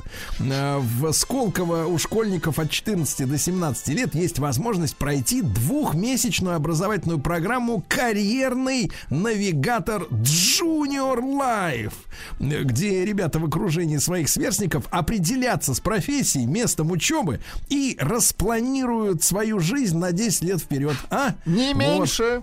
Вот именно. Напомню, что наша рубрика выходит при информационной поддержке программы мэра Москвы «Мой район». Ну и с нами на связи Наталья Лапина, старший карьерный консультант по программе «Карьерный навигатор». Наталья, доброе утро. Доброе утро. Да, Наталья, ну вот Сколково самая известная, конечно же, отечественная бизнес-школа для взрослых. А вот сейчас есть Сколково для подростков, Академия Джуниор. А вот что такое карьерный навигатор в Сколково? Но вы правильно сказали, что э, сложно определиться, куда же пойти учиться. И вот как раз карьерный навигатор помогает сделать этот выбор детям. И, честно говоря, обратная связь от родителей практически от всех, что очень жаль, что в наше время такой программы, где можно на самом деле осознанно подумать про то, а как ты хочешь жить и чем ты хочешь заниматься, и отсюда сделать вывод, а куда же ты хочешь поступать, что такой программы не было. Да, вот у, у Владика не было такой программы, mm-hmm. и вот он здесь, да, спустя, спустя сорок да. лет, да. А в этом году программа «Мой район», вот смотрите, впервые проводит творческий конкурс среди юных москвичей, посвященный различным районам. В конкурсе шесть номинаций, например, можно придумать кроссворд о своем районе, Владик, составить маршрут по району. А чем вот вас заинтересовал, Наталья, этот проект, что вы решили к нему присоединиться и даже наградить одного из участников? А, ну, на самом деле ценности у Сколково — это развитие, это образование и это развитие вот пространства, в котором ты живешь, поэтому «Мой район» здесь полностью согласуется с ценностями бизнес-школы, и а, если детям это интересно, изучать свой район, а, исследовать улицы, исследовать историю, то это, в общем, классная задача, благодаря которой дети развиваются и потом больше начинают любить свой район, ценить то место, где они живут, и вот это все. Вот. Главное, чтобы их родители выпускали из дома, да? Уважай и люби свой район. Да, уважай и люби свой район. Да, вот смотрите, сейчас профильные классы в школах появляются даже почти в начальных, да, в начальных классах. Одни дети начинают углубленно изучать русский язык, таких не встречал, другие английский, вот этих полно, вот математику, какие-то еще таких китайский. Тоже не встречал. Да, да, да. Как вы считаете, вот это правильно, что вот с первых классов человека начинают погружать в, в мысли о работе, понимаете? Мы же детство. Вот посмотрите на Владика, он вырос счастливым человеком, он не, не, не думал о работе. До сих пор не думает, мне кажется, да. Ну, я согласна, что детство должно быть обязательно, и вопрос про то, а когда пора, на самом деле он остается открытым, потому что какие-то дети уже с раннего детства понимать, что они хот- хотят стать балериной или космонавтом, или парикмахером, или там еще кем-то. Угу. А также... Ну, я... вы же понимаете, это все мечты. Конечно. Нет, нет среди них ни одного космонавта и парикмахера. И тем не менее, если у ребенка есть заинтересованность, почему бы не дать ему пространство попробовать? Но при этом, Сергей, я встречаю взрослых людей, которые так. и в сорок лет не могут так. ответить на вопрос, кем же я хочу стать, когда вырасту. М-м. Но есть... Ну, тут, видите, главное, что он еще не вырос. Он растет. Да, согласна. И оказывается, что вот выбор вуза как раз то место и то время, когда ч- человеку вот этому подрастающему уже приходится сделать этот выбор, потому mm-hmm. что родители же с-, с него не слезут, если он не К выберет никакой не слезут, вуз. Да. И мы как раз помогаем сделать вот этот выбор в рамках нашей программы mm-hmm. не от того, что родители считают, что для тебя будет полезно, не от того, что учителя тебе да. говорят, у тебя способности по математике, а от того, какой жизнью ребенок хочет жить. От того... То есть выскользнуть из-под родителей, да. Никому понимаю. Не говорите только. Да-да-да, Наталья, ну вот смотрите, а чуть подробнее про Академию Джуниор. Сколько длится программа, что получает по итогам выпускник, и вот он, он сам-то вот за эти два месяца там разбирается, да, со своими э, талантами и желаниями. Ну, мы делаем все для этого. В программе для начала есть один из самых сильных профориентационных тестов на входе. Дальше ребята работают в мини-группе и думают друг об друга про mm-hmm. то, какие у кого желания. В прошлом навигаторе у меня было двое детей. Один хотел стать инженером, другой программистом. Оба пошли в итоге в хирургов обучаться. Класс. Неплохо. Да. Класс. И... А, Наталья, а бывает так, что вот программа, да, вот вы же обрабатываете, да, все это дело при помощи вычислительной техники, да. А бывает так, что вот программа честно отвечает: вот перед нами прирожденный тунеядец. Да, бездельник. Ну, давайте назовем это талантливый гедонист. Будущий, да, гедонист — это тунеядец вот, с деньгами, а так тунеядец просто. Такое бывает, но сейчас редко. Много есть профессий, которые, не знаю, быть, не хочу никого обидеть, так. блогером или заниматься какой-то общественной деятельностью. Поэтому, если у человека есть склонность, например, коммуницировать, ну, то есть, смотрите, такого... Не что... физический труд вы имеете в виду? Не физический труд, да. да. Такого, что талантов нет вообще, угу. такого не бывает. Я такого ага. никогда не встречала. Нет, ну, бывает, талантливый человек спит, например, это тоже неплохо. Талантливый... Наталья, Наталья, смотрите, а вот какие навыки помогают развить у вас старшекласснику, и чем эта программа в учебе помогает? Ну, во-первых, дети становятся смелее, потому что они входят в новую среду, они общаются не только с детьми, но и со взрослыми, причем успешными взрослыми. В качестве гостей программы приходят выпускники Сколково, это топ-менеджеры, которые рассказывают про реальность профессии. Mm-hmm. Они понимаю. Учатся самопрезентации, они учатся делать выбор, они учатся mm-hmm. делать исследования, потому что mm-hmm. на программе иногда дети первый раз вообще гуглят, да. в какой вуз поступить, исследуют, и, какие есть программы. И, Наталья, и действительно на десять лет вперед можно так прожектором подсветить перспективы человечку? Знаете, а, можно не светить, и можно жить из точки, где я сейчас, и дальше своего носа ничего не видеть. Да, можно, да. А можно выбрать вектор. И скорее, всего, да, и, скорее всего, этот вектор, он а, куда-то внешними обстоятельствами, вправо или влево, в итоге сдвинется. Да, но все равно, хотя бы вперед или назад. Да, да. Друзья мои, Наталья Лапина, старший Спасибо. Карьерный консультант на программе «Карьерный навигатор» в Сколково. Сергей Стилавин и его друзья на Маяке. Something that you do to me, I run away like Mercury. And I know you think it's rough when you're trying to patch us up. And I say, honey, what is love? You just say I drink too much. Maybe I'm defective, or maybe I'm dumb. I'm sorry, so sorry for what I've done. Maybe I'm bad-natured, or maybe I'm young. I'm sorry, so sorry for what I've done. And I'm the t-shirt that I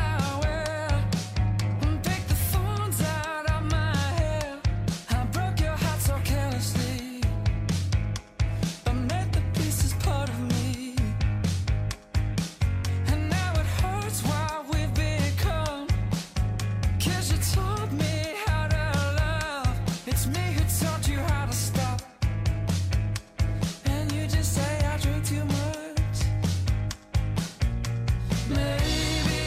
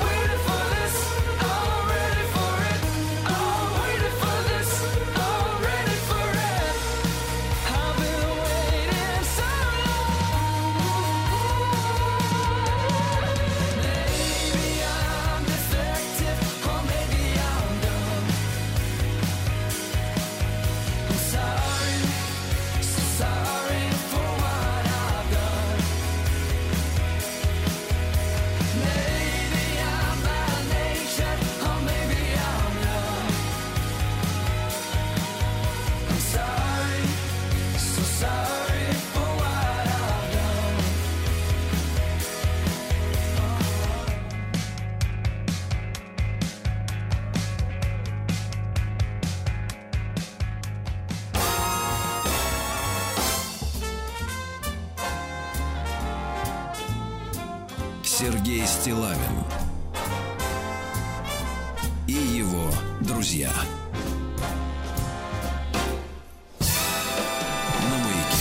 Удивительно, дорогие товарищи, но в студию прокрался Рустам Иванович Вахин. Нет, ваш, не прокрался. Ваш друг Сергей Валерьевич. Доброе утро, Сережа. Доброе утро, Влад. А доброе утро, уважаемые радиослушатели. А зашел, зашел да. неспроста, Сергей Валерьевич. Да, да, потому что у нас очередной эфир в рамках нашего специального проекта «Покупай российское». В этом проекте, как вы помните, мы встречаемся с российскими производителями из разных отраслей нашей промышленности. Узнаем, что происходит в этих отраслях, с какими вызовами приходится сталкиваться каждый день, и что нужно нам, как потребителям, например, может быть, помочь в чем-то, в чем нам надо волноваться. Вот вдруг того или иного товара не будет на полках. Вот, Сергей, по какому поводу переживаете? Что, какого товара, вот, например, в ближайшее время вы можете не увидеть на полках вашего любимого магазина? Живого товара. Живого товара, да. И сегодня а, с нами на связи Тимур Иртуганов. Тимур, доброе утро. Здравствуйте. Здравствуйте. Генеральный директор Ассоциации предприятий мебельной и деревообрабатывающей промышленности России. Значит, понятное дело, что я вот сегодня прямо в ленте новостей Телеграма читал, что, значит, очередная распродажа, то ли не распродажа, то ли закрытая, то ли открытая. Значит, компания ИКЕА, которая то ли ушла окончательно с нашего рынка, то ли продолжает распродавать товары со своих складов. В общем, на самом деле, я так понимаю, что многих огорчил. В первую очередь, наверняка, Сергей, потому что он живет в загородном доме, наверняка не смог обновить но, кровать, например, правильно, или диван в своей гостиной. Вот, и понятно, методами да, обновляю. И понятно, что потребители начали переживать, что альтернативность, значит, альтернативы не будет, не будет симпатичной и дорогой мебели, мебели в магазинах, правильно? Вот с этим мы будем сегодня раз, разбираться. Тимур, еще раз доброго утра. Если вы представляете всю да, отрасль целиком, то наш первый вопрос с Сергеем глобально будет звучать: а что сейчас вообще происходит в мебельной и деревообрабатывающей отрасли нашей страны? Ну, глобально от мебель есть, была и будет. Вот все, она да. была до прихода ИКЕА, она была во время ИКЕА, она останется и никуда не денется.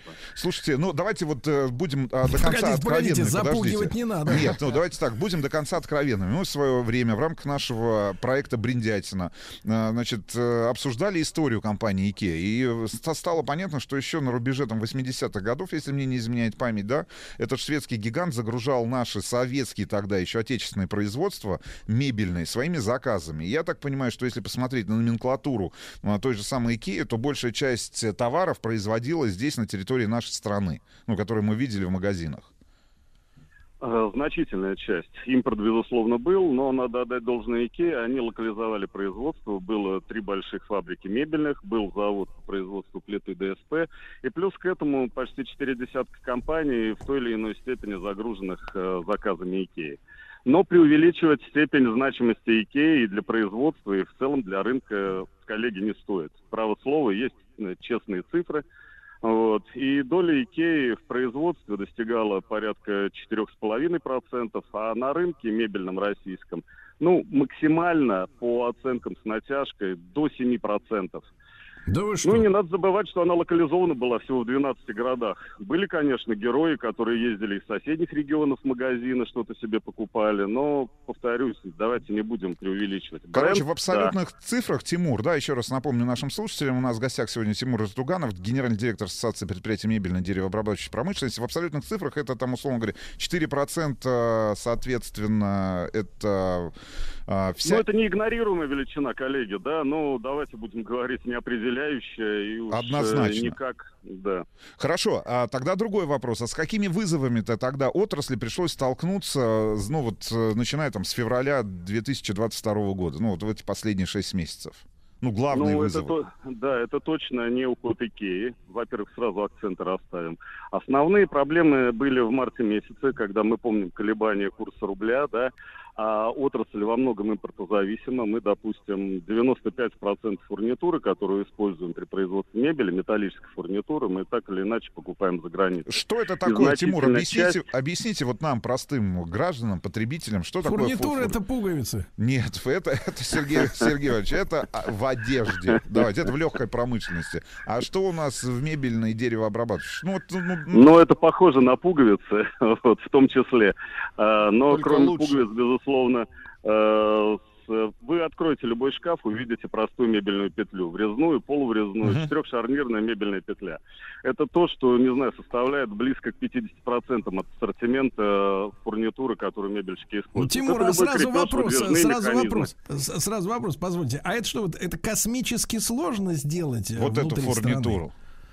Вы знаете, нет, не сложно, и именно поэтому, ну, как бы сказать, раздражает. Мы много лет об этом говорим, но локализация производства, современного производства фурнитуры, это все-таки серьезные деньги с достаточно долгим сроком окупаемости. При этом мы будем уступать, ну, тем же коллегам из Юго-Восточной Азии, потому что их фурнитура стоит значительно дешевле за счет стоимости металла на внутреннем рынке. Увы, у нас стоимость металла на внутреннем рынке выше, чем экспортные цены наших металлопроизводителей. Э, казалось бы, нонсенс. Мы очень хотим, чтобы ситуация изменилась. И даже надо отдать должное Минпромторгу. Нам обещают, что проекты такие импортозамещающие, они будут э, в ручном режиме контролироваться. Но вот э, сейчас пока мы ищем инвестора. Хорошо, это, это первый вызов, значит, фурнитура, правильно? Второй, ну, и, и были еще какие-то сложности вот за последние шесть месяцев, на которые нам точно стоит обратить второй внимание? Второй точно так же связан с импортозамещением, вопрос в техвооружении. Современное оборудование для производства мебели сто процентов импортное. А, да, акцент последние лет десять-двенадцать смещался в сторону китайских производителей. Тем не менее, основная часть современных производств — это европейское оборудование. Ну, соответственно, комплектующие, обслуживание этого оборудования. Соответственно, правильно? С марта месяца возникли сложности с доставкой комплектующих, а некоторые компании, в принципе, не привозят новые, даже уже проплаченные э, системы. Да, совершенно верно. Причем достаточно дорогостоящие. Э, ну и, естественно, да, э, новые запчасти. Есть уже случаи остановки современных линий из-за нехватки частей. Катастрофы не произошло, ни одно предприятие пока не встало, но неприятности, да, нам эта ситуация доставляет, безусловно. При этом надо отдать должное, есть среди европейских компаний вполне ответственные партнеры, которые продолжают работать, несмотря ни на что. Хорошо. А уход западных компаний с рынка, ну, теперь мы понимаем, что в абсолютных цифрах это погрешность глобально тогда, ну, значимая, но погрешность. Значит, замедлил или ускорил развитие отрасли, процессы, которые внутри отрасли происходят сегодня? Вы знаете, вот в отношении мебельного производства это только плюсы. Поясню почему. Потому что потенциал мебельного производства в России, он таков и по объемам, и по ассортименту, и по качеству, начиная от технологии, заканчивая дизайном, что мы способны насытить сто процентов внутренний рынок и еще продавать на экспорт. Предприятия, в принципе, если брать предыдущие года, они были недозагружены, причем достаточно серьезную величину, процентов тридцать как минимум, при том, что экспортировалось шестнадцать процентов всего. Это в двадцать первом году рекорд от того, что мы произвели. То есть внутренний рынок мы действительно насытим. Ну, хорошо, там поклонники скандинавского дизайна в какой-то момент почувствуют, наверное, тоску по Альвару Aalto, там, ну и прочим брендам шведским. Uh-huh. Но это заменяемая величина, поверьте. Есть у нас Строгановка, там прекрасные Чебурашкины, есть Штиглиц, хорошая школа дизайна, ну... Все с этим тоже в порядке. Естественно, надо за международными трендами наблюдать, не выпадать из этого процесса. Ну, сейчас это проще, сейчас мне это кажется. Конечно, Нет, ну сейчас конечно. это проще, чем там тридцать-сорок лет назад. Хорошо. Абсолютно. Тимур, скажите, тогда еще такой вопрос. А как вы думаете, ну вот на ваш взгляд, если опять же структуру рынка посмотреть, вообще доверие российских потребителей к российским мебельным компаниям, к российским мебельным брендам есть в нашей стране? Оно сформировалось? А, абсолютно. Оно серьезно изменилось в лучшую сторону. Ну и надо сказать, что вполне заслуженно. Вот проходят крупные мебельные выставки в ноябре в Москве, да, там в экспоцентре. тридцать лет назад это, ну, экспозиции российских мебельщиков. Серость, унылость и однообразие. двадцать лет назад близко к этому, хотя ситуация начала меняться. Уже десять лет назад совершенно другие картины. И сейчас, ну, поверьте, вы, ну, хорошо, сейчас вряд ли будет много иностранных брендов, вот, за исключением, конечно, дружественных стран. Но несколько лет назад, ходя по выставке, вы не могли отличить, вот, не глядя на вывески, да, вы бы не смогли отличить иностранную мебель от нашей. Поверьте, это так. Тимур, а тогда позвольте ужесточить вопрос. А бренды, мы же понимаем, что такое бренд. Это не просто торговая марка, конечно, но узнаваемая. ИКЕА почему конечно. узнаваем? Потому что очень хорошо распиарено, достаточно были доступные цены, хотя в последние годы и не совсем доступные. Вот. А вопрос там, мы когда вот в России на мебельном рынке получим именно бренды? То есть вот я хочу купить кровать, например, у вот у этого производителя, у которого есть звонкое и подтвержденное имя. Сергей, поверьте, это уже так, и мы слишком были травмированы ИКЕА. Простой факт, до февраля месяца больше пятьдесят процентов упоминаний о мебели в России были связаны с ИКЕА. Сплошная ИКЕА, именно отсюда масса вопросов, которые далеко уже превышают масштаб и значимость этой компании на российском рынке. Сейчас ситуация поменялась, вы привыкнете к российским брендам и к тем, которые с советских времен сохранили, слава богу, такие как Шатура или Дядькова, и тем, которые появились уже в девяностые годы Но... или чуть позже. Там первая мебельная, любимый дом, Ангстрем, э, я не знаю, масса я могу сейчас называть. Ну, слушайте, ну давайте, так, ну, давайте да. так, вот мне понравилось, значит, абсолютно случайно выскочила там в одном из поисковиков реклама, например, российского производителя, опять же, мебели, СКА-дизайн называется. Но я не могу сказать, что это чем-то отличается от мебели, которую предлагал шведский производитель. Может, даже поинтереснее. Если будет возможность, просто-напросто посмотрите. Это я сейчас обращаюсь к нашим слушателям. А что... если мы попросим, соответственно, Тимура компетентно дать картину с ценами, да? Вот э, насколько наша мебель, она... Э, конкурентна. Ну, той... Да, да, с, с тем, что ушло. А, абсолютно. Вы понимаете, ценовые сегменты, они закрыты полностью российскими производителями. Как раз импорт находил лазейки в определенных э, ценовых сегментах, э, ну, по соотношению цена-качество. Хотя в среднем ценовом сегменте, да, там эконом, эконом плюс уже давно признано, и я, поверьте, это так не мною, там, да, мировыми экспертами, мы в конце концов общаемся с коллегами, есть там Международная конфедерация, Всемирная конфедерация мебельщиков. Соотношение цена-качество у российских производителей, оно одно из лучших в мире. Так вот, возвращаясь к тому, как брали, чем брали, в принципе, импортеры, ну да, в определенных сегментах, особенно в дорогих, импортная мебель была. Или наоборот, в очень дешевых мебель, там, опять же, с юго-восточной Азии, она проникала. Хотя мы эту ситуацию исправляли, безусловно. Вот. Поэтому ценовой диапазон закрыт весь. Не только вкусовые предпочтения, да, там, качественные и так далее. Он закрыт весь, опять же, отечественными производителями. Вы за любую цену можете найти. Да, ну, извините, упомянутый много раз там шведский бренд, он действительно одно время служил эталоном. Он многому научил наших мебельщиков от сервиса до продаж. Но э, это было давно. Кто хотел, научился, поверьте. И в этом же ценовом диапазоне, ну, кстати говоря, после ухода ИКЕА, кто в плюсе остался, те, кто в этом ценовом диапазоне работал. У компаний Тимур, а... реально, да.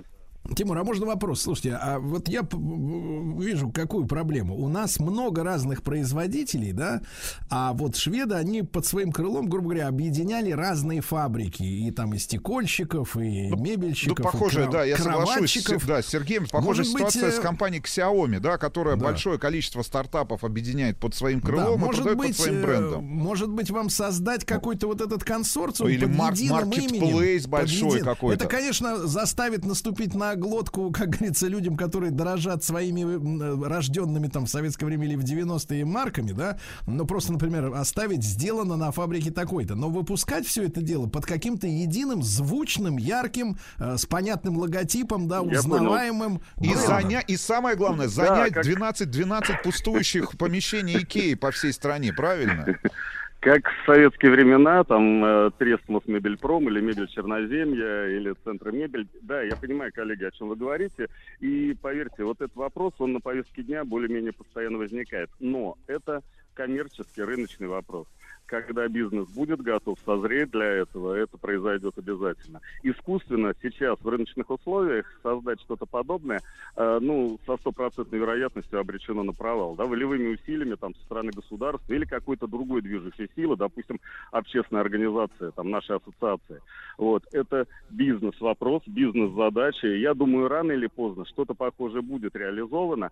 Вот, но э, пока наш рынок мебельный, везде же своя специфика есть. он э, вот такой, широкая география, э, большая э, как бы логистика, ну, чисто физически, да, в километраже. Uh-huh. Зависимость, как я говорил, от импортных комплектующих до сих пор.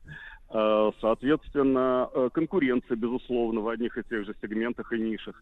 Поэтому в настоящий момент мы следим за конъюнктурой рынка и понимаем, что это все диктуется рынком, покупателями, прочими факторами, да.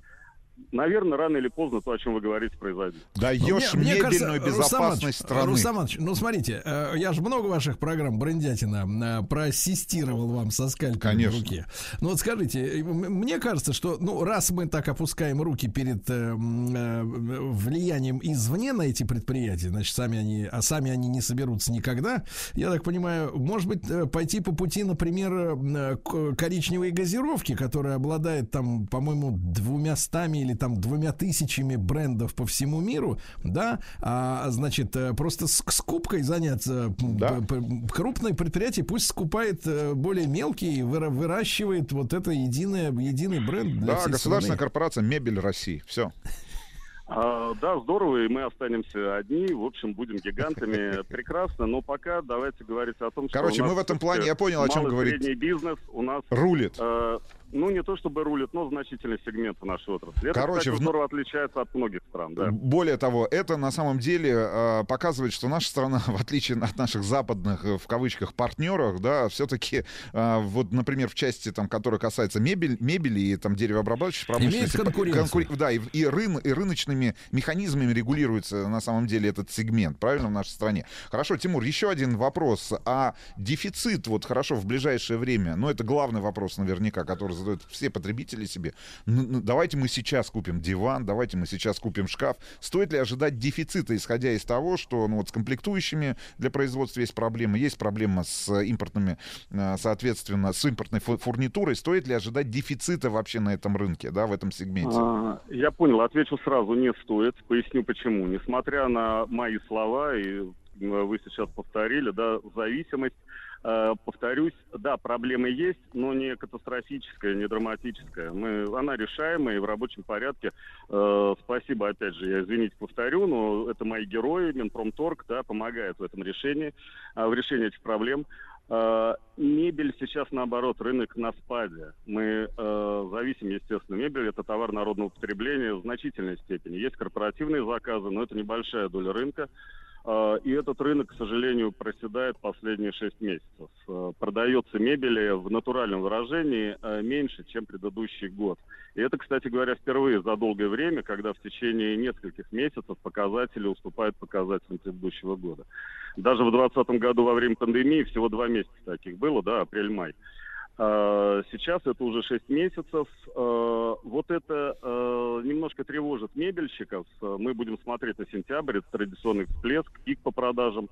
И будем понимать тогда, что нам необходимо делать. Сейчас необходимые меры — это защитить все-таки внутренний рынок, учитывая курс рубля, да, от импорта из недружественных стран. Я считаю, что это надо сделать обязательно. Абсурд, когда итальянские кухни у нас растут в продаже, да, в настоящее время. Расти должны российские. Российские. Ну, да, Тимур, да. Дефицита нуж... нет и не будет, будет коллеги. Да. Тимур, спасибо огромное. Еще раз напомню нашим слушателям, что сегодня в рамках нашего специального проекта «Покупай российское» с нами был Тимур Иртуганов, генеральный директор Ассоциации предприятий мебельной и деревообрабатывающей промышленности России. В общем... Ну, а вместе с Тимуром в нашей студии был и Рустам Иванович Вахидов. Да, правильно? Тимур, Рустам, Сергей, Влад.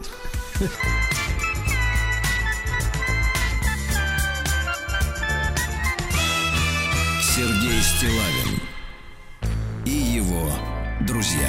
Дорогие товарищи, сегодня у нас большой праздник. Он и профессиональный, и общероссийский, потому что сто лет исполняется сегодня со дня создания Государственной санитарно-эпидемиологической службы России. Вот так, Владислав Александрович. Очень да. хорошо, поздравляем. Я конечно.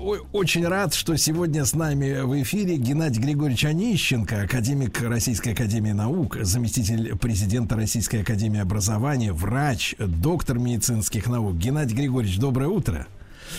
Доброе утро. Да, Геннадий Григорьевич, ну позвольте в вашем лице поздравить э, всех нынешних сотрудников, да, и тех, кто уже, может быть, вышел на пенсию. Вот, э, и тем не менее, отмечать сегодня будут это важный праздник для себя. конечно, спасибо вам за поздравление. Действительно, сто лет назад вышел государственный акт, не что иное, как декрет Совнаркома о санитарных органах республики. Но сама служба в таком неоформленном, как государственный акт, документа существовала еще со времен пророка Моисея. Уже тогда люди занимались карантинами, тогда понимали, что нужно людей, которые заболевают моровыми поветриями, то есть заболеваниями, которые передаются от человека к человеку, изолировать, карантинизировать и так далее. Но действительно, на, на, когда начинался Советский Союз, в сентябре, хотя Советский Союз был в декабре создан, в сентябре вышел этот акт. И он действительно сыграл огромную роль, и вы правильно подчеркнули, что это всенародный праздник, потому что за сто лет служба много позитивного сделала для страны. Хотя бы то, что, допустим, главный санитарный врач, академик Жданов, после ликвидации чум, э, оспы, натуральной человеческой оспы, самой библейской инфекции, которая э, тысячелетиями преследовала человеческую цивилизацию в нашей стране, поставил вопрос о ликвидации в мире, и в восьмидесятом году ликвидировали это заболевание с помощью прививок. Академик Бургасов, академик Бургасов Петр Николаевич, нашу тогда большую страну провел через седьмую пандемию холеры, это шестьдесят пятый — семидесятый год. Ну, в этом году мы, в ноябре будет уже три года, как идет коронавирусная инфекция, и, конечно, заслуга ныне действующего государственного санитарного надзора в этом вопросе, видимо, значима. И спасибо, что президент нашей страны вчера поздравил службу, причем поздравил с приглашением наиболее отличившихся сотрудников. Поэтому институализация профилактической направленности российского здравоохранения, которая многие-многие годы вынашивала эту идею как первичную профилактику, чтобы люди не болели, а на дальних подступах к заболеванию профилактировать болезни. Это была очень современная идея, по которой сегодня живут многие страны. В частности, Китай скопировал нашу э, организационную структуру нашей службы, и вы видите, как он успешно борется с коронавирусной инфекцией. Вот. Спасая и свою нацию, и весь мир. Поэтому в службе работают очень грамотные, очень преданные своему делу сотрудники. И сегодня они заслужили, заслужили того, чтобы их чествовали. Хотя работа санитарного врача, врача-эпидемиолога – это та работа, которая оценивается далеко после того, как свершился какой-то факт. Потому что если хирург лечит одного человека, то эпидемиолог профилактирует и не дает заболеть миллионам и миллионам жизней. Поэтому действительно это праздник, действительно это дата, и действительно сегодня нужно, говоря о пройденном пути, думать о тех задачах, которые сегодня перед нами стоят. Геннадий Григорьевич, наверняка наши слушатели уже знают о том, что вот разрабатывается проект под названием «Санитарный щит», да? Вот, что это такое, если вы в курсе? Ну, это, это продолжение той работы, которая была в семидесятые годы. Потому что мы с вами сегодня очень много говорим о биологической безопасности, о том, искусственный или естественный этот вирус был, который коронавирус. Американцы системно на самом высоком уровне политического руководства обвиняют э, Китай, что он якобы искусственно сделал вирус. И доказательств этому нет, но то, что это сегодня возможно, потому что можно сегодня смоделировать на компьютере вирус и сшить его, как мы говорим, и сделать живым существом. Вот, поэтому в семидесятые годы по всей стране за счет денег оборонного ведомства, это еще в советском время, строились современные по тем временам лаборатории, современные корпуса, которые могли проводить и химические, и бактериологические, и вирусологические исследования. Сейчас пришло время, когда эту работу нужно, нужно э, так сказать, продолжить, осовременить, и не только для санитарной службы, но и создать такие лаборатории в крупных наших больницах, потому что первый, кто встречается с больным человеком, это, конечно же, врач на приеме или врач в приемном покое больницы, и своевременная диагностика – это главный залог успеха в борьбе с нововозникающими или старыми инфекциями, которые в той или иной, по тем или иным причинам приходят в нашу жизнь. Поэтому это разработка системы диагностикума, современных вакцин, строительство новых современных лабораторий с высоким уровнем защиты, их оснащение, обучение кадров и так далее, и так далее.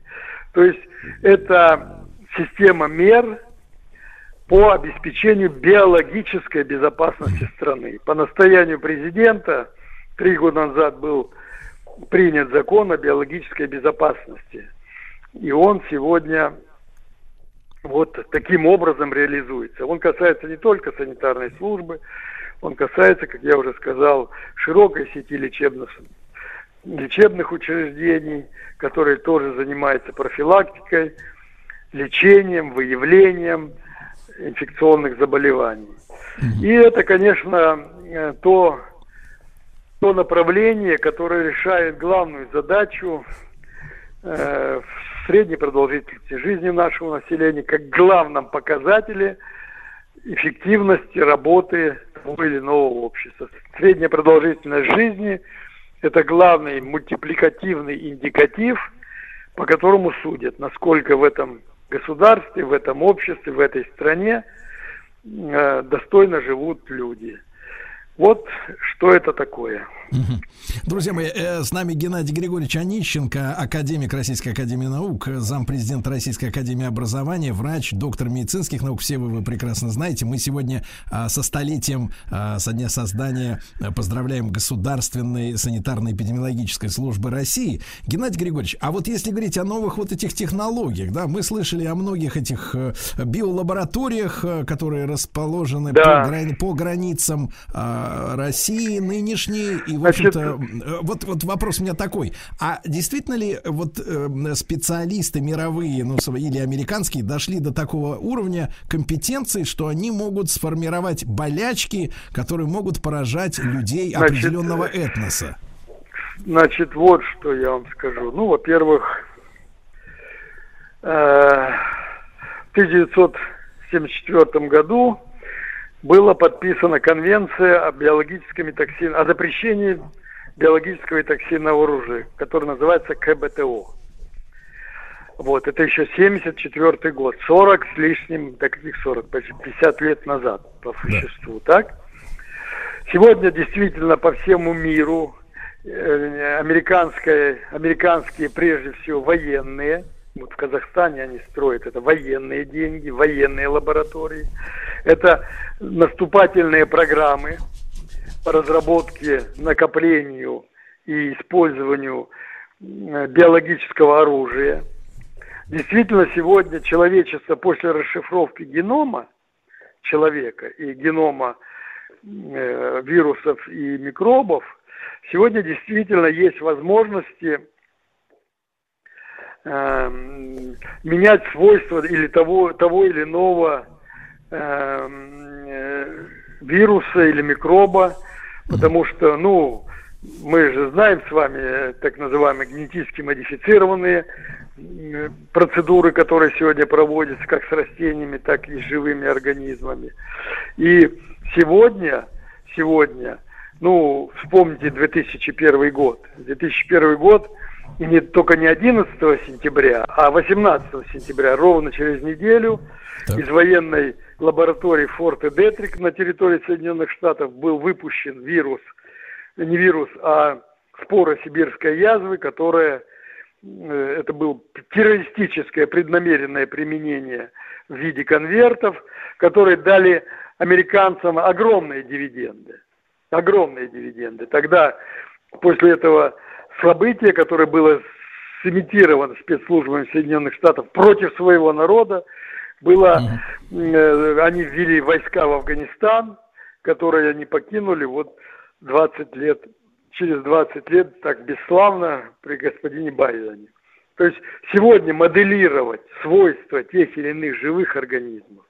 Сегодня есть возможности даже с помощью генетического секвенирования э, предотвращать э, наследственные заболевания на ранних стадиях, э, еще даже в зачаточном состоянии. Поэтому сегодня возможности синтетической биологии практически не ограничены. И, к сожалению, к сожалению, человек так устроен, что он вот такие великие достижения, которые э, ему дает на вооружение наука, в первую очередь, как правило, пытается использовать в злонамеренных целях. Ну, вспомним. Да, да. Друзья мои, Геннадий Онищенко, академик Российской академии наук, с нами сегодня в эфире. Сегодня сто лет Государственной санитарно-эпидемиологической службы России. Мы вернемся после короткой рекламы. Сергей Стилавин и его друзья на маяке. Дорогие друзья, сегодня сто лет Государственной санитарно-эпидемиологической службе России. Мы всех сотрудников поздравляем с праздником. А с нами Геннадий Онищенко, академик Российской академии наук, зампрезидента Российской академии образования, врач, доктор медицинских наук. Ну, Геннадий Григорьевич в презентации отдельно не нуждается, вы все его прекрасно знаете, любите. Мы поговорили о том, что программа «Санитарный щит» сейчас разворачивается. И, Геннадий Григорьевич, вы вот в начале нашего сегодняшнего разговора упомянули сверхуспешную борьбу с эпидемией в шестидесятые годы, да? О да. которой, собственно говоря, мало кто и знает, потому что все очень быстро удалось купировать. Вот благодаря чему тогда вот это все так действительно здорово состоялось? Вы имеете в виду какую, кого купировать? шестьдесят пятый, да, вы говорили а, про... шестьдесят пятый-семидесятые годы? Да, да, да, да, да. Ну, холера — это заболевание... не такое, как э, оно передается через воду, через пищу и так далее. Но сказать, что шестьдесят пятый-семидесятый год быстро купировали, нельзя. Потому что все-таки пять лет шла пандемия. Она сначала была в Каракалпакии, потом была в Одессе, потом была в Астрахани. И были заносы в разные регионы нашей страны. Поэтому тогда, ну, тогда возможности были меньше. Тогда холерного по существу вакцины не было, она сейчас есть, холерная, противохолерная вакцина. Тогда пользовались только организационными, санитарными, дезинфекционными мерами, карантинизацией населения огромных количеств, когда была закрыта Одесса и миллионный город, из которого людей вывозили после того, как они просидели на карантине там семь дней. Поэтому сказать, что это было быстро, нельзя, но то, что было... по тем временам эффективно, это да. Но сегодня значение службы, сегодня значение службы еще больше э, имеет потенциал э, защитный, потому что возможности вот той или злонамеренности, или преднамеренности, или тех сюрпризов, которые нам подбрасывает природа в силу нашего не очень осторожного поведения на планете. Вот. Это э, еще больше возрастает. Поэтому сегодня укреплять, развивать, совершенствовать, и переоснащать и, может быть, даже в каких-то аспектах переучивать службу надо. Поэтому, пользуясь вот этим, этой возможностью, я хотел бы поздравить весь э, э, коллектив и территориальных органов управления, и всех сотрудников центров гигиены и эпидемиологии, где как раз находятся современные лаборатории, которые позволяют не просто методом, так сказать, э, используя современные диагностические возможности, обеспечивать безопасность питания, воды, еды, да. вакцинировать население, организовывать вакцинацию населения с помощью наших коллег-медиков. Поэтому это, если хотите, угу. только начало пути в этой большой и важной да. работе. Сохранение здоровья наших граждан, да. решение тех задач, которые ставит государство по отношению к сохранению здоровья своего да. населения. Да. Так, с праздником и спасибо. Да, да, да. да, Геннадий Георгиевич, и последний вопрос. Вот вы, вы говорили о, о лабораторных исследованиях та, такого инфернального достаточно свойства, которое проводится э, в мире. Да. Да? Э, значит ли это, что основная угроза — это искусственная зараза? А вот те да. вещи, которые столетиями косили народ на планете, они ушли в прошлое навсегда, без возврата? Нет, но они не ушли в прошлое. Почему? Вот смотрите. Самая опасная детская инфекция — это коревая инфекция. В нашей стране единичные случаи кори. Потому что мы всех детей, рожденных на первом году, прививаем от кори. Потом делаем ревакцинации. Сегодня наш сосед Украина, где проходит специальная военная операция, в силу безответственного отношения к здоровью своего населения, вот того управляющего анклава, который там сегодня засел в Киеве на Банковой улице, древней столицы, матери городов русских, они этим не занимаются. сорок миллионов живет на территории Украины. Дети не прививаются регулярно по тем стандартам, которые существуют и национальным, и во всемирной организации. Угроза у нас есть. Сегодня, да, за счет вакцинации детского населения мы сдерживаем очень многие инфекции. Некоторые мы уже ликвидировали. Вот я как сказал, оспу, дифтерия, коклюш, кория, которую я упомянул, полиомиелит. Это все страшные инфекции, которые сегодня сдерживаются только потому, что есть вакцинация. И только потому, что мы сегодня требуем, организуем, совершенствуем эту работу и так далее, и так далее. Но э, это, так сказать, динамическая, динамическая ситуация, если сейчас прекратить прививки, вот, как это вот мы с вами видели, на, когда начиналась коронавирусная инфекция, когда появились вакцины против коронавируса, какая была развернута специальная кампания против этого. Сейчас, кстати, нужно всем привиться от гриппа, угу. потому что сегодня грипп — это не менее опасное заболевание, да. хотя оно кажется, что оно такое да. простенькое. Да, Геннадий, Поэтому... Григорьевич, Геннадий Григорьевич, позвольте и вас тоже поздравить со столетием Государственной санитарно-эпидемиологической службы России, как и всех сотрудников. Геннадий Онищенко был в нашем эфире.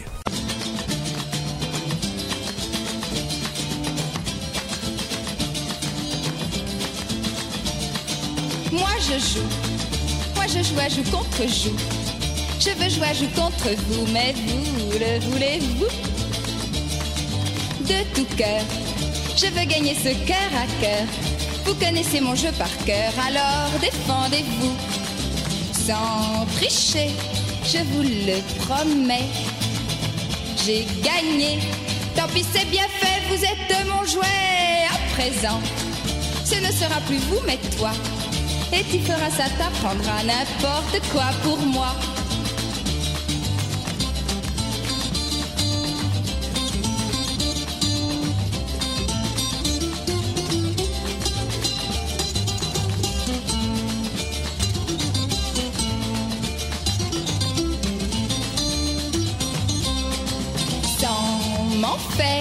Je vais t'assurer un enfer de griffes et de crocs. Tu crieras bientôt au secours.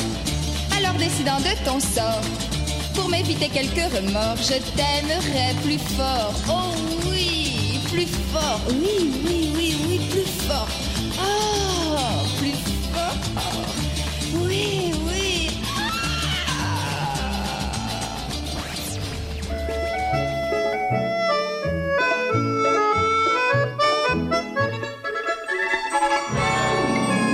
Русская хозяйка дома мир наводила. Дорогие наши слушатели, ведь не забыли этот проект, который мы чуть-чуть приостановили на лето, потому что Олеся Рыбинская — сказкотерапевт. У нее были свои планы на лето. Да. Олеся, доброе утро. Доброе утро, да. Сергей. Доброе утро. Олеся Рыбинская, сказкотерапевт, консультант по методу комплексной сказкотерапии, специалист по песочной и игровой терапии. Ну, слава богу, речь идет не о терапии при помощи энергии. Это нас спасает, друзья мои. Но наш проект, как русская хозяйка в доме мир наводила, мы при помощи сказок м- объясняем, как дети, которые в детстве читают правильные сказки, вырастают психически полноценными людьми, правильно? А те, которые вот читают не то, вон он их пруд-пруди. Но я хочу сказать, что сегодня, Олеся, я не знаю, когда вы начали готовить нашу сегодняшнюю тему, потому что это у нас сегодня будет, у нас будет разбираться сегодня тема сказки «Русалочка», да? Но, да. Олеся, может быть, интуитивно, но вы попали в настоящий новостной тренд. Потому да что, вчера, что вчера вышла новость о том, что чернокожие детишки расплакались от счастья, когда им показали чернокожую русалочку. Вот. А по, этой, по, по этому поводу хотел спросить, а э, какого цвета была чешуя у оригинальной э, русалочки? Как было сначала. Как было задумано, да. Почему дети плакали? Дело в том, что... Почему важно читать сказки, почему важно и можно читать сказки и начинать их даже во взрослом возрасте, если вдруг э, в детстве вам угу. не было не такой возможности. Да, да, да, да. Сейчас люди в основном смотрят фильмы, и эти фильмы достаточно динамичные, игры компьютерные, и мы картинку всегда видим, и даже сейчас вот возник у вас вопрос, да, какого цвета была чешуя, а для каждого она была разного цвета, понимаете? То есть если mm. ты читаешь сказку, и идет описание подводного мира, причем там достаточно большой кусок сказки отводится именно на, под это описание, и этот мир расписан невероятными красками. Там нет цветов, но написано, какие красивые были кувшинки, как ярко сверкали драгоценные камни, когда море преломляло солнечные лучи. Много образности. Вот сейчас нам не хватает вот этой точки, когда мы можем остановиться, да, вот этот момент. И почему лето для меня это всегда такая остановка, это природа, это общение с семьей, это горы, сплавы. Поэтому у каждого должна быть такая точка, когда он, в какой момент он должен сказать: сейчас я отдыхаю, сейчас я напитываюсь, чтобы потом целый год, у кого-то это академический год, у кого-то наоборот, это какое-то другое время, когда можно просто остановиться, посмотреть на природу, что-то почитать такое, что, может быть, сначала не очень интересно, но внутри идет большая работа. То есть мы сами представляем, какая была русалочка, какого э, цвета у нее была чешуя, какой длины были волосы, ну и все остальные детали. На каком языке она разговаривала? Да. Да. Олеся, а вот да. если напомнить вкратце сюжет, сюжетную линию «Русалочки», для тех, кто остановился на «Колобке». Это же иноземная сказка. Да. Я, наверное, причем знаете, авторская, да? да? Авторская, да. да, да. Ганс Христиан Андерсен. И вы знаете, что э, эта сказка, она вообще выделяется через, э, среди всех остальных сказок, и этого автора, и всех остальных, потому что она скали, скорее э, духовная, а не психологическая. Так, это как? А, и я вот я очень люблю эту сказку, и когда э, молодые мамочки говорят, что мы не хотим давать эту сказку своим девочкам, потому что она mm. учит э, умение любить мужчину, так. но мужчину холодного, который холодного. не отвечает, в, от, э, который не, ну, это безответная любовь. А никто не То есть да... не, не, не идут встречные транзакции. Да, да, да, да. А, и никто не дочитывает эту сказку до последнего абзаца. Я обязательно дочитаю. И смысл здесь не в том, чтобы, э, ну, конечно, нужно учиться любить и открывать сердце в любом возрасте, но э, русалочка-то была не человеком, угу. она была духом воды. А духи воды живут триста лет, причем да. жизнь их совершенно эм, не нагружена всякими перипетиями душевными. То есть у них э, поел, поспал, потанцевал, угу. э, украсил себя ракушками. И так все как сейчас у людей, да? Так вот? триста лет. Но потом э, русалки исчезают, они превращаются в морскую пену. Угу. У человека же есть бессмертная душа. Наша жизнь покороче, но у нас есть возможность накопить добрые дела, любовь, самопожертвование, ну, все вот всевозможные достоинства для того, чтобы что-то было потом.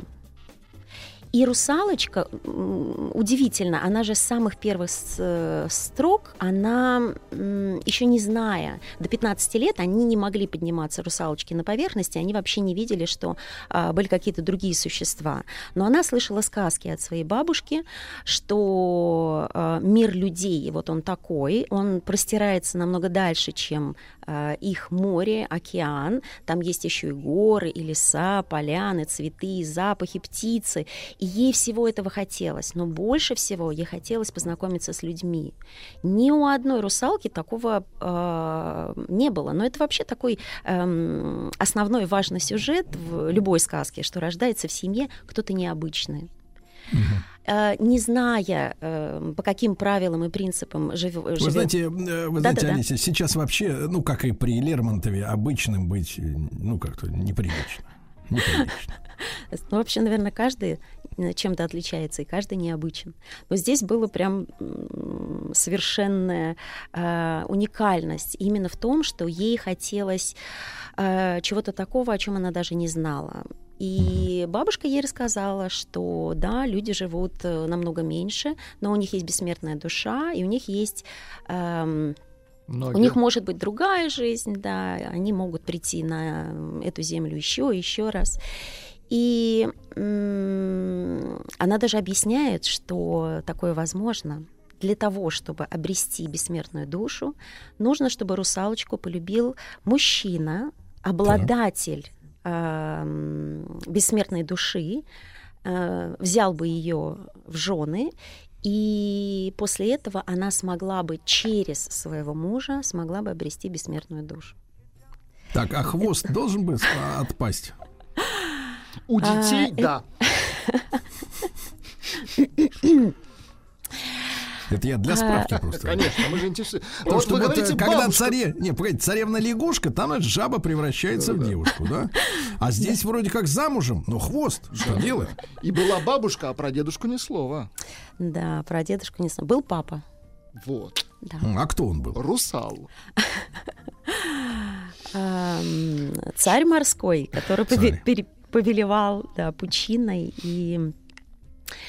Ну, как-то о нем сильно много нет информации, хотя в сказках и в мультиках, конечно же, царя морского рисуют и показывают, потому что это яркая такая фигура. Но здесь самое основное, что всю информацию русалочка получает через бабушку.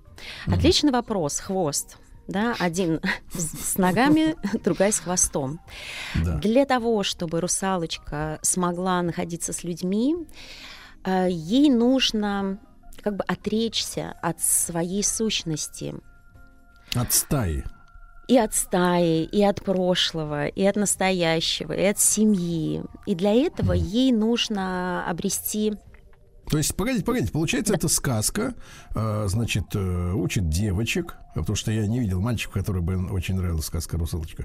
Значит, учит девочек, значит, послать, ну и нет, не так, ну да, послать свою общину, свой круг, свою республику, вот, и пойти к чужакам, чтобы обрести счастье, потому что среди этих нет его, да, то есть эта сказка продуцирует эмиграцию.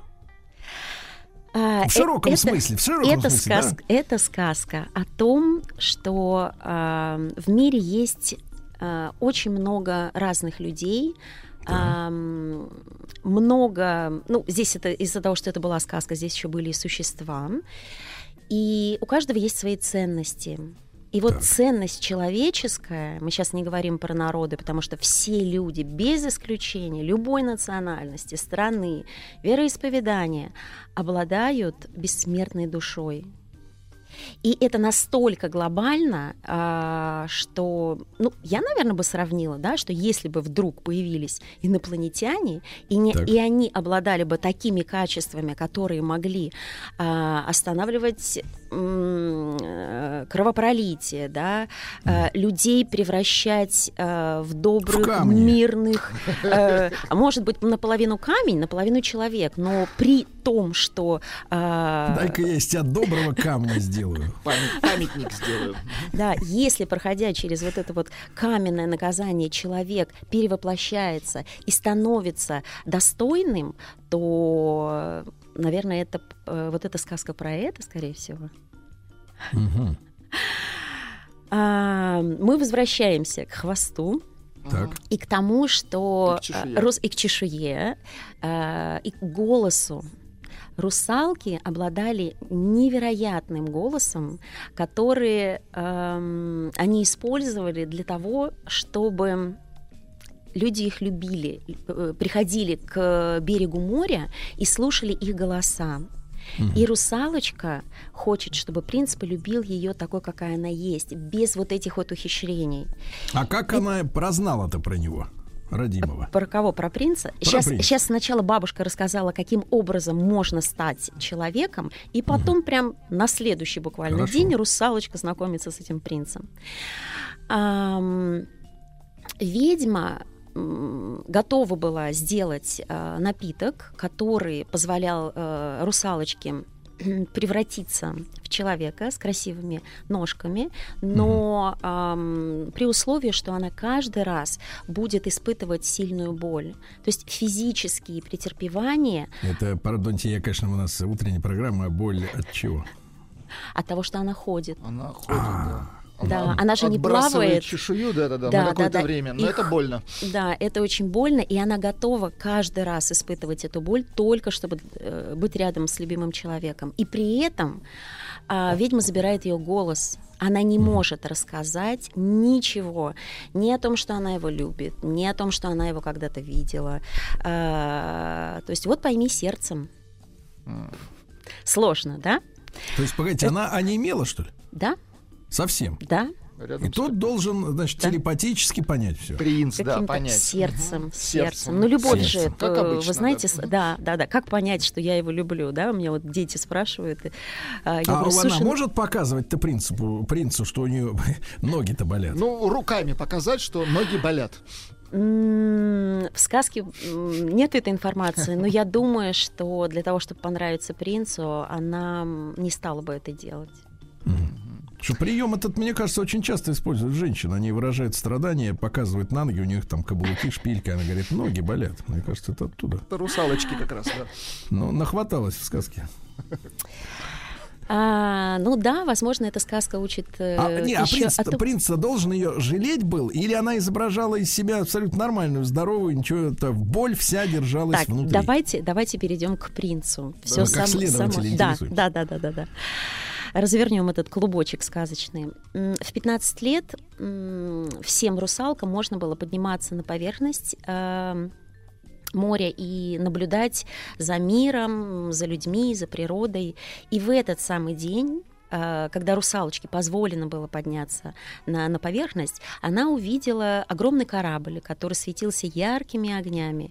И там праздновали день рождения, шестнадцатилетие вот как раз нашего принца.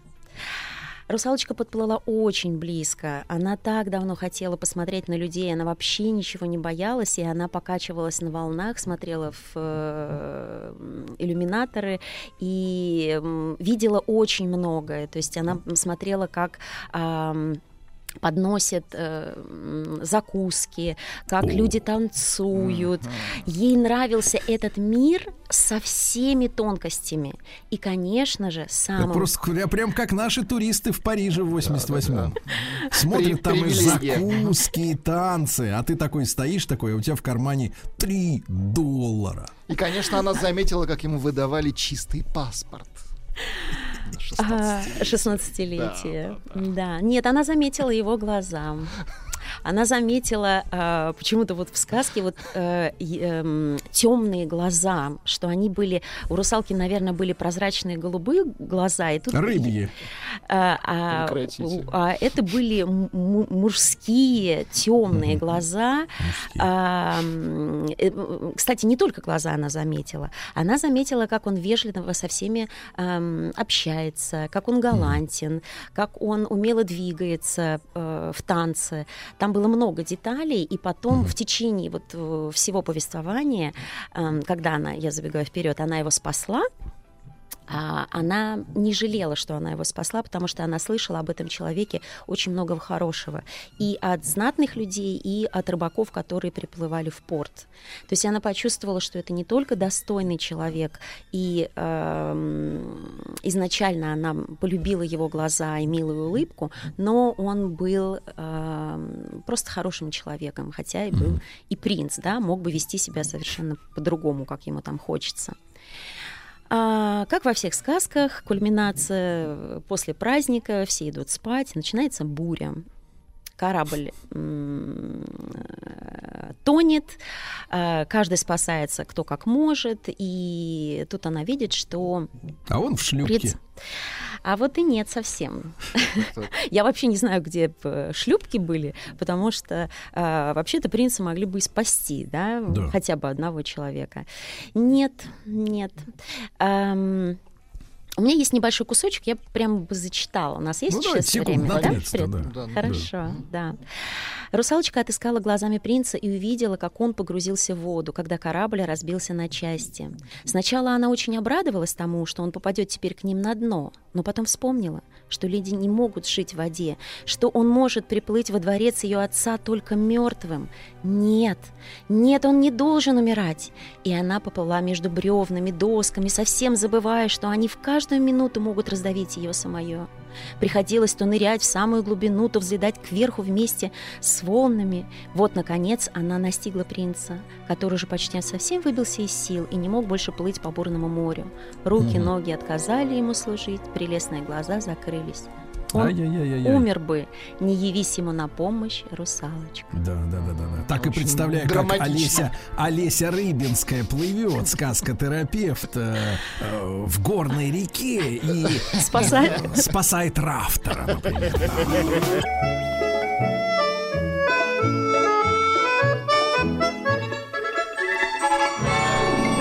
Как русская хозяйка дома мир наводила. Дорогие друзья, Олеся Рыбинская, сказкотерапевт-консультант по методу комплексной сказкотерапии, специалист по песочной и игровой терапии. Но вот обнаружил нестыковку некоторую, Владислав Александрович. Ну-ка, какую? А, у нас ведь как русская хозяйка в доме мир наводила, А-а-а. а наводим мы мир при помощи Ганса. Немецкой хозяйки. Да-да-да. А ведь что русскому хорошо, то немцу смерть. Точно. Это мы знаем точно. Олесь, ну я, честно говоря, вот в этой, в этой Санта-Барбаре уже запутался. Я понял, что он нач- начал тонуть. Она, Она его спасла. Она, как говорится, ренегат, правильно? Ей, значит, со своими там триста лет на дне не сидится. Ей что-то хочется, вот что-то хочется, что не знаю. Что-то хочется, ну, вот это вот, это знакомо. Приключений, кстати, приключений, адреналина. Пан... Да? Приключений на хвост. На чешую. Вот она выпила какую-то гадость, значит, я так понимаю, что у нее...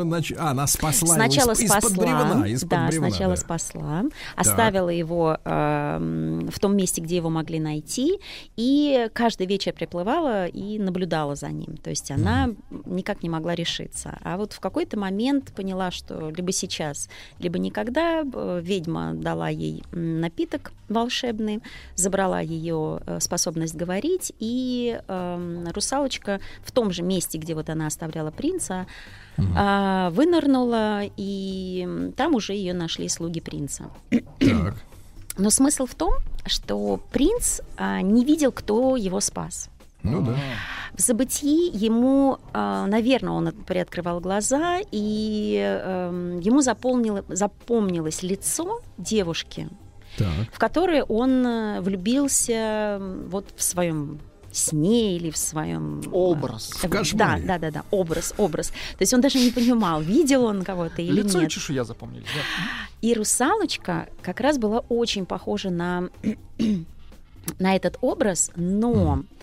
Он до последнего э, взяли его во дворец, взяли русалочку во дворец, mm-hmm. а, ей устроили комнату с пышными, с, с кроватью с пышными балдахинами, нарядили ее в очень красивую одежду. Ну, все как полагается.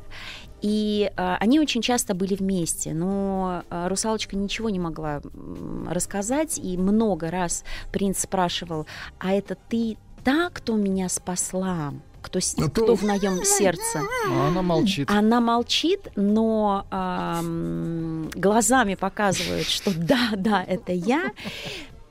Почему э, принц не понял, да, почему он э, оттягивал э, вот этот момент брака, э, когда они будут э, сочетаться?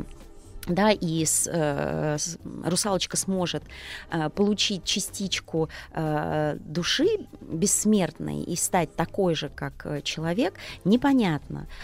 Э, но для души русалочки нужно было пройти еще несколько испытаний. Вообще эта сказка очень похожа на первую любовь каждой девочки и, может быть, даже каждого мальчика. Обычно первая любовь бывает... грустной. Так, расскажите нам, расскажите нам о том, вот с кем мы общаемся, на самом деле, через что они все прошли, то есть какой кошмар. У вас не так было? Первая любовь была счастливая, и все было Кстати, взаимно. Мы, мы все-таки с девушками. Просто непонятно, как почему они, сердце, как почему они, так сказать, первая да. именно любовь бывает так. эм, такой часто невзаимной или драматической, или короткой. Да. Для того, что любить нужно, не для того, чтобы тебя э, убили, э, э, любили в обратную сторону, а, а для того, чтобы твое сердце открылось для любви. То есть надо женщинам сейчас напомнить, да, напомнить, да, что им отношения не нужны не для того, чтобы встретился щедрый и заботливый, да. а чтобы она сама вскрыла свой сундучок с любовью, да? Да, открыла свое сердце. А когда открывается сердце, есть место самопожертвованию. Я не говорю сейчас про то, что э, есть мужчины, которые э, иногда часто забирают свободу женщины, иногда да. притесняют их. Мы, это «Синяя борода», это сказка «Синяя борода», может, мы когда-нибудь про нее говорим. Это тоже, я кстати, говорю не про наша ту... сказка. Тоже не наша сказка, не но наш. сюжет, да, сюжет, сюжет там... наш. О, Владик, общий. Прекрати подмахивать. Да, а, в семейных отношениях, в любовных отношениях вс- всегда бывает а, недопонимание, им бывают разные мнения. И а, женщине очень часто приходится в какой-то момент а, понять мужчину, а, может быть, а, промолчать и так. сказать в тот момент, когда он будет готов это услышать, да, то есть вот угу. эта сказка э, Шахерезады, сказки Шахерезады «Тысяча и одна ночь», э, вот это такое умение общаться с мужской э, сутью.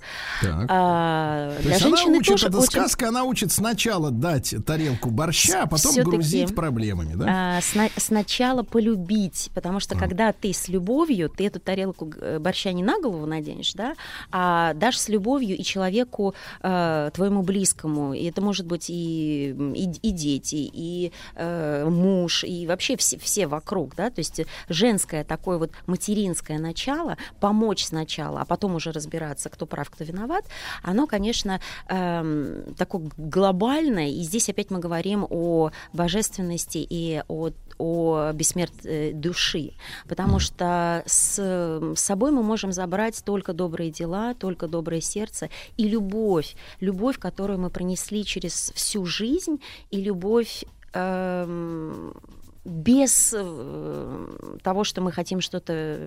Безвоз... Не современная сказка. Безвозмездную, Безвозмездную любовь. любовь. Да, как бы это ни звучало. Но э, так интересно, что когда сердце открывается, когда ты любишь по-настоящему, тебе эта любовь возвращается сто крат. Это mm. вот э, проверено и на собственном на опыт, опыте, на «Русалочке», на э, консультациях, на том Но, опыте, который... Олеся, да, Олеся, ну да, смотрите, да, да. ну откуда взять-то человеку любовь, если она не возникает? Вот про химию они говорят, химия, да? А, ну, не возникает в человеке любовь. И вот вы, как говорите, вот это же, не, это же нельзя компенсировать вот этим бредом всем с тренингов, что типа любовь — это... А, семья — это тяжелый труд, отношения — это тяжелый труд, и вот она изо всех сил любит его.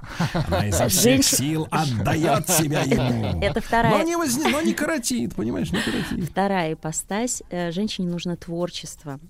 Для того, чтобы семья стала не вот таким вот тяжелым бытом и обузой, нужно к этому подходить творчески. Такие сказки тоже есть. Творчество. Женщина вообще рождена, чтобы быть счастливой. И нужно как можно больше находить э, даже через, среди каких-то сложных моментов. Помните, э, Золушка, она натирала полы и пела, э, да. там убиралась и танцевала. Да. Э, ну, солнечный луч помогал ей, она улыбалась и радовалась жизни. И только благодаря этому она да. смогла потом найти своего э, возлюбленного, свою вторую половинку, э, брак с которым соединился на небесах. Поэтому, mm-hmm. конечно, сказка, жизнь. Многие мне говорят, что да, вот у тебя так все легко, все хорошо. Но на самом деле у меня тоже много сложностей и ситуаций было и в жизни, и сейчас. Но если ты понимаешь, что происходит, какой урок в твоей жизни, и находишь какой-то момент, чтобы по-настоящему э, порадоваться, э, ну, вот про тренинги, про вот эти вот все семинары хочу сказать, это от того, что несчастные. Понимаете, очень много не, не знают, откуда найти вот этот вот источник вот этой чистой эм, радости, нежной, женской так радости. Так в сердце же, откуда еще? То есть нет внутри, ну, как а это возможно... внешне, не как-то компенсировать вот этой всей бодягой серии. Мы будем ходить в музеи, в рестораны, путешествовать и заполним время до отказа всем, а в сердце все равно пусто. Возможно, э, рестораны и всякие походы просто помогут немножечко э, быть более расслабленными и счастливыми, и в тот момент как раз придет вот эта мысль, да, что нужно наполнять себя еще и внутренне. Ну, как базовое сначала, да, то есть если у тебя нет еды, ты не можешь думать о духовном. Да. Поэтому э, любые способы хороши, но нужно дальше двигаться, эволюция должна быть постоянно. Поэтому так. работа все равно вернемся, должна быть работа. Вернемся, вернемся Олеся, к сказке. К, вернемся к сказке. Западно-германской да. сказке. Да, вот да, да, да. А, в конце сказки а, грустная новость для русалочки. Грустная новость. А, Хвост растет. Северный Нет. поток отключили. Нет. Пока а, оказывается, принца нашла на берегу девушка из монастыря. Mm. И он запомнил именно ее лицо. И она тоже была прекрасна, чиста, невинна, душевна, духовна. И, и, прин... говорила. Принц... и говорила. И принц выбирает ее. Разлучница. Очень хорошо. Ничего Опять, хорошего. Кстати, здесь вот такая вот прививочка, да, что э, да, русалочка полюбила принца, и вроде бы и он тоже э, полюбил ее, но сердце принца изначально выбрало другой образ и другую душу для того, чтобы быть вместе. И это принять, это, конечно, невероятный труд. Но когда человек, вот говорят, да, когда человек любит, он отпускает э, свою половинку, потому что э, для него так лучше, для... для мужчины, для женщины так будет лучше. Это за предел. Вот честно могу сказать, я мало видела людей, которые бы могли спокойно отпустить человека, которого они любят. Куда? А, да в разные, в разные миры, и к другим людям, и в другую жизнь. Так. Последний вечер последняя ночь, когда празднуют помолвку. А, а, а вот эта вот девушка в монастыре, оказывается, она была принцессой а, другого царства, государства, королевства, да, если это сказка не, не, не русская. И они праздновали помолвку. Принц воспринимает э, русалочку как самого близкого душевного друга и говорит: ну ты же будешь рада, что я нашел свою половинку. И она со слезами на глазах, конечно, говорит, что она рада.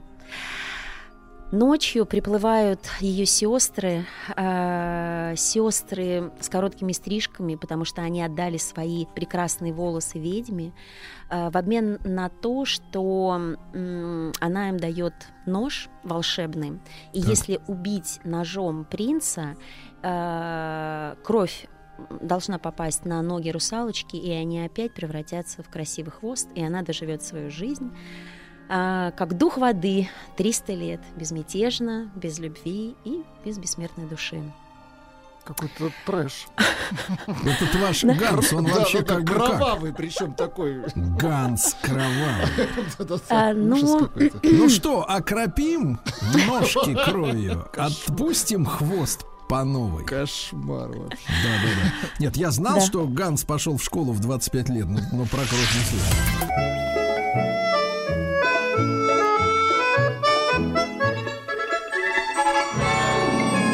Русская хозяйка дома мир наводила.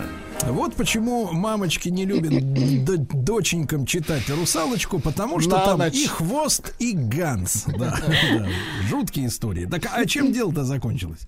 Ну, конечно же, русалочка так любила принца, что она mm. выбросила нож так. Э, и готова была э, принять смерть. Она готова была... Ну, ей э, ведьма сказала, что э, с лучами солнца она превратится в морскую пену, и, жи- и свою жизнь не прожила э, триста лет, да, и mm-hmm. не смогла обрести бессмертную душу.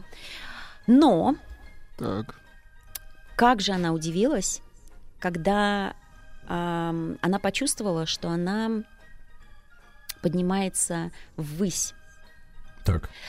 Потоки воздуха подхватили ее, она стала прозрачной, она увидела, что у нее прозрачные руки, прозрачные ноги. И вокруг нее очень много таких же существ. Так. Давайте я прям небольшой кусочек зачитаю. Mm-hmm.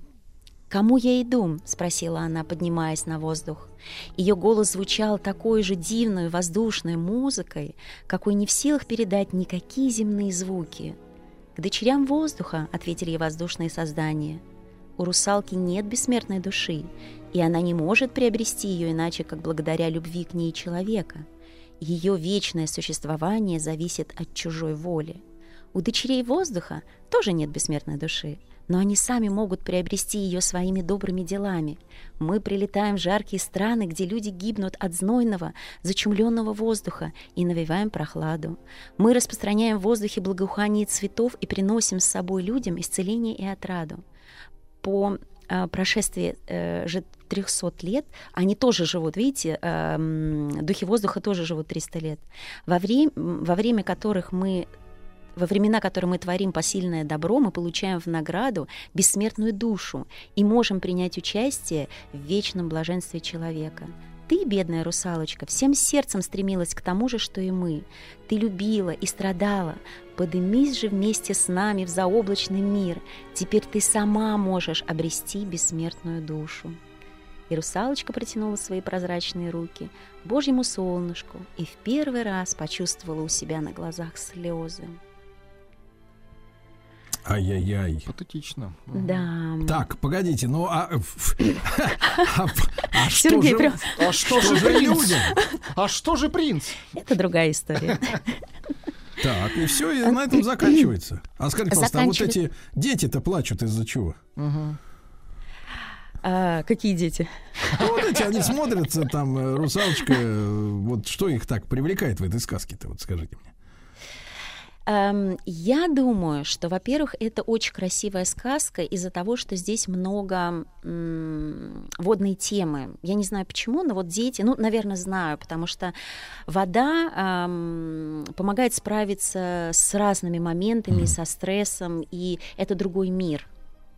Во-вторых, эта сказка очень необычна.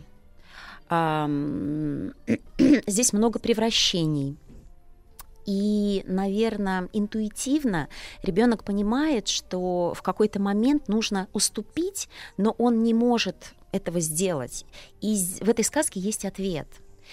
И э, русалочка могла обрести душу только благодаря человеку. То есть такая пассивная позиция, да, тебе ничего не зависит, ты делаешь то, что можешь. А духи воздуха, они могут летать и помогать, но все же их срок зависит от поведения детей. И представляете, да, я прям рассказывала деткам и своим, и в группах тоже, что если вы сделали какое-то хорошее дело или не разрыдались, ну там очень сильно, да, или смогли как-то... Эм, справиться со своими, что-нибудь в магазине, да, не, со, своими, со своими капризками, то да. э, у русалочки э, этот срок пройдет быстрее. То есть она не через триста лет попадет э, на небо и сможет обрести бессмертную душу, а чуть-чуть пораньше. Mm-hmm. А если ты все-таки не справился и нагрубил кому-то, да, дал щелбан брату или сестре, наврал, да, просто наврал, то тогда русалочке придется дольше работать. Поэтому... То есть это манипуляции этим самым народом? А, вы знаете, если... Да. Вот все дети, все дети э, ради кого-то другого могут... Э, быть хорошими. Быть хорошими, да. Вот это удивительно. Ради себя нет. Ну и ладно, ну все замечательно. Поэтому, если есть вот такие вот э, техники или манипуляции э, экологические, то почему бы их не использовать? Экологические? Да. Экологические манипуляции. Сказка — это экологическое, э, экологическое воздействие на человека, потому что если в данный момент человек не готов услышать там какую-то информацию или правду даже о себе, угу. а она ему просто не откроется. Если дать одну сказку там даже ну, нескольким или там... Каждый слышит что-то свое, и каждый рассказывает про что-то свое. Отзывается то, что, к чему вы сейчас готовы. Поэтому работа сказкотерапевта именно с тем, э, это даже и диагностика, так. именно с тем, э, к чему готов человек угу. в данный Олесь, момент. Олесь, а вот скажите, пожалуйста, вот такого, как Владик, вот если он все-таки почитает, от чего может излечить эту сказку мужчину вот таким в самом... Преклонного возраста. С пропеллером. Но вообще Вообще, сказка очень понравилась, как я поняла. Она очень необычна. Она удивила. Удивила. Это просто, просто хорошая актёра. Сергей, нет? Да, серьезно, нет, серьезно. Я имею в виду, что девочкам, да, мужчине, ну, мальчику или мужчине, что такая история может дать? Вот какую? Наверное, ответственность. Вы обладатели бессмертной души. Помогите другим. Даже если он... Ну и как раз, и, конечно, присматриваться к образу, да? Вот все-таки ж оступился наш принц. Нет, и проверить, проверить, крепко ли сидят ноги. Вдруг там от хвоста остались. Да, вы бы поделились э, своими знаниями с э, русалочкой? Мы? Да. Разумеется, да, конечно. Знаниями ради бога. Да, от знаний не убудет. Мы правильно? Начали примерно так. Вот смотри, как нужно. Да, Олеся, ну, заинтриговали, заинтриговали. Но к Гансу вопросов стало больше. Олеся Рыбинская, сказкотерапевт, консультант по методу комплексной сказкотерапии, товарищи.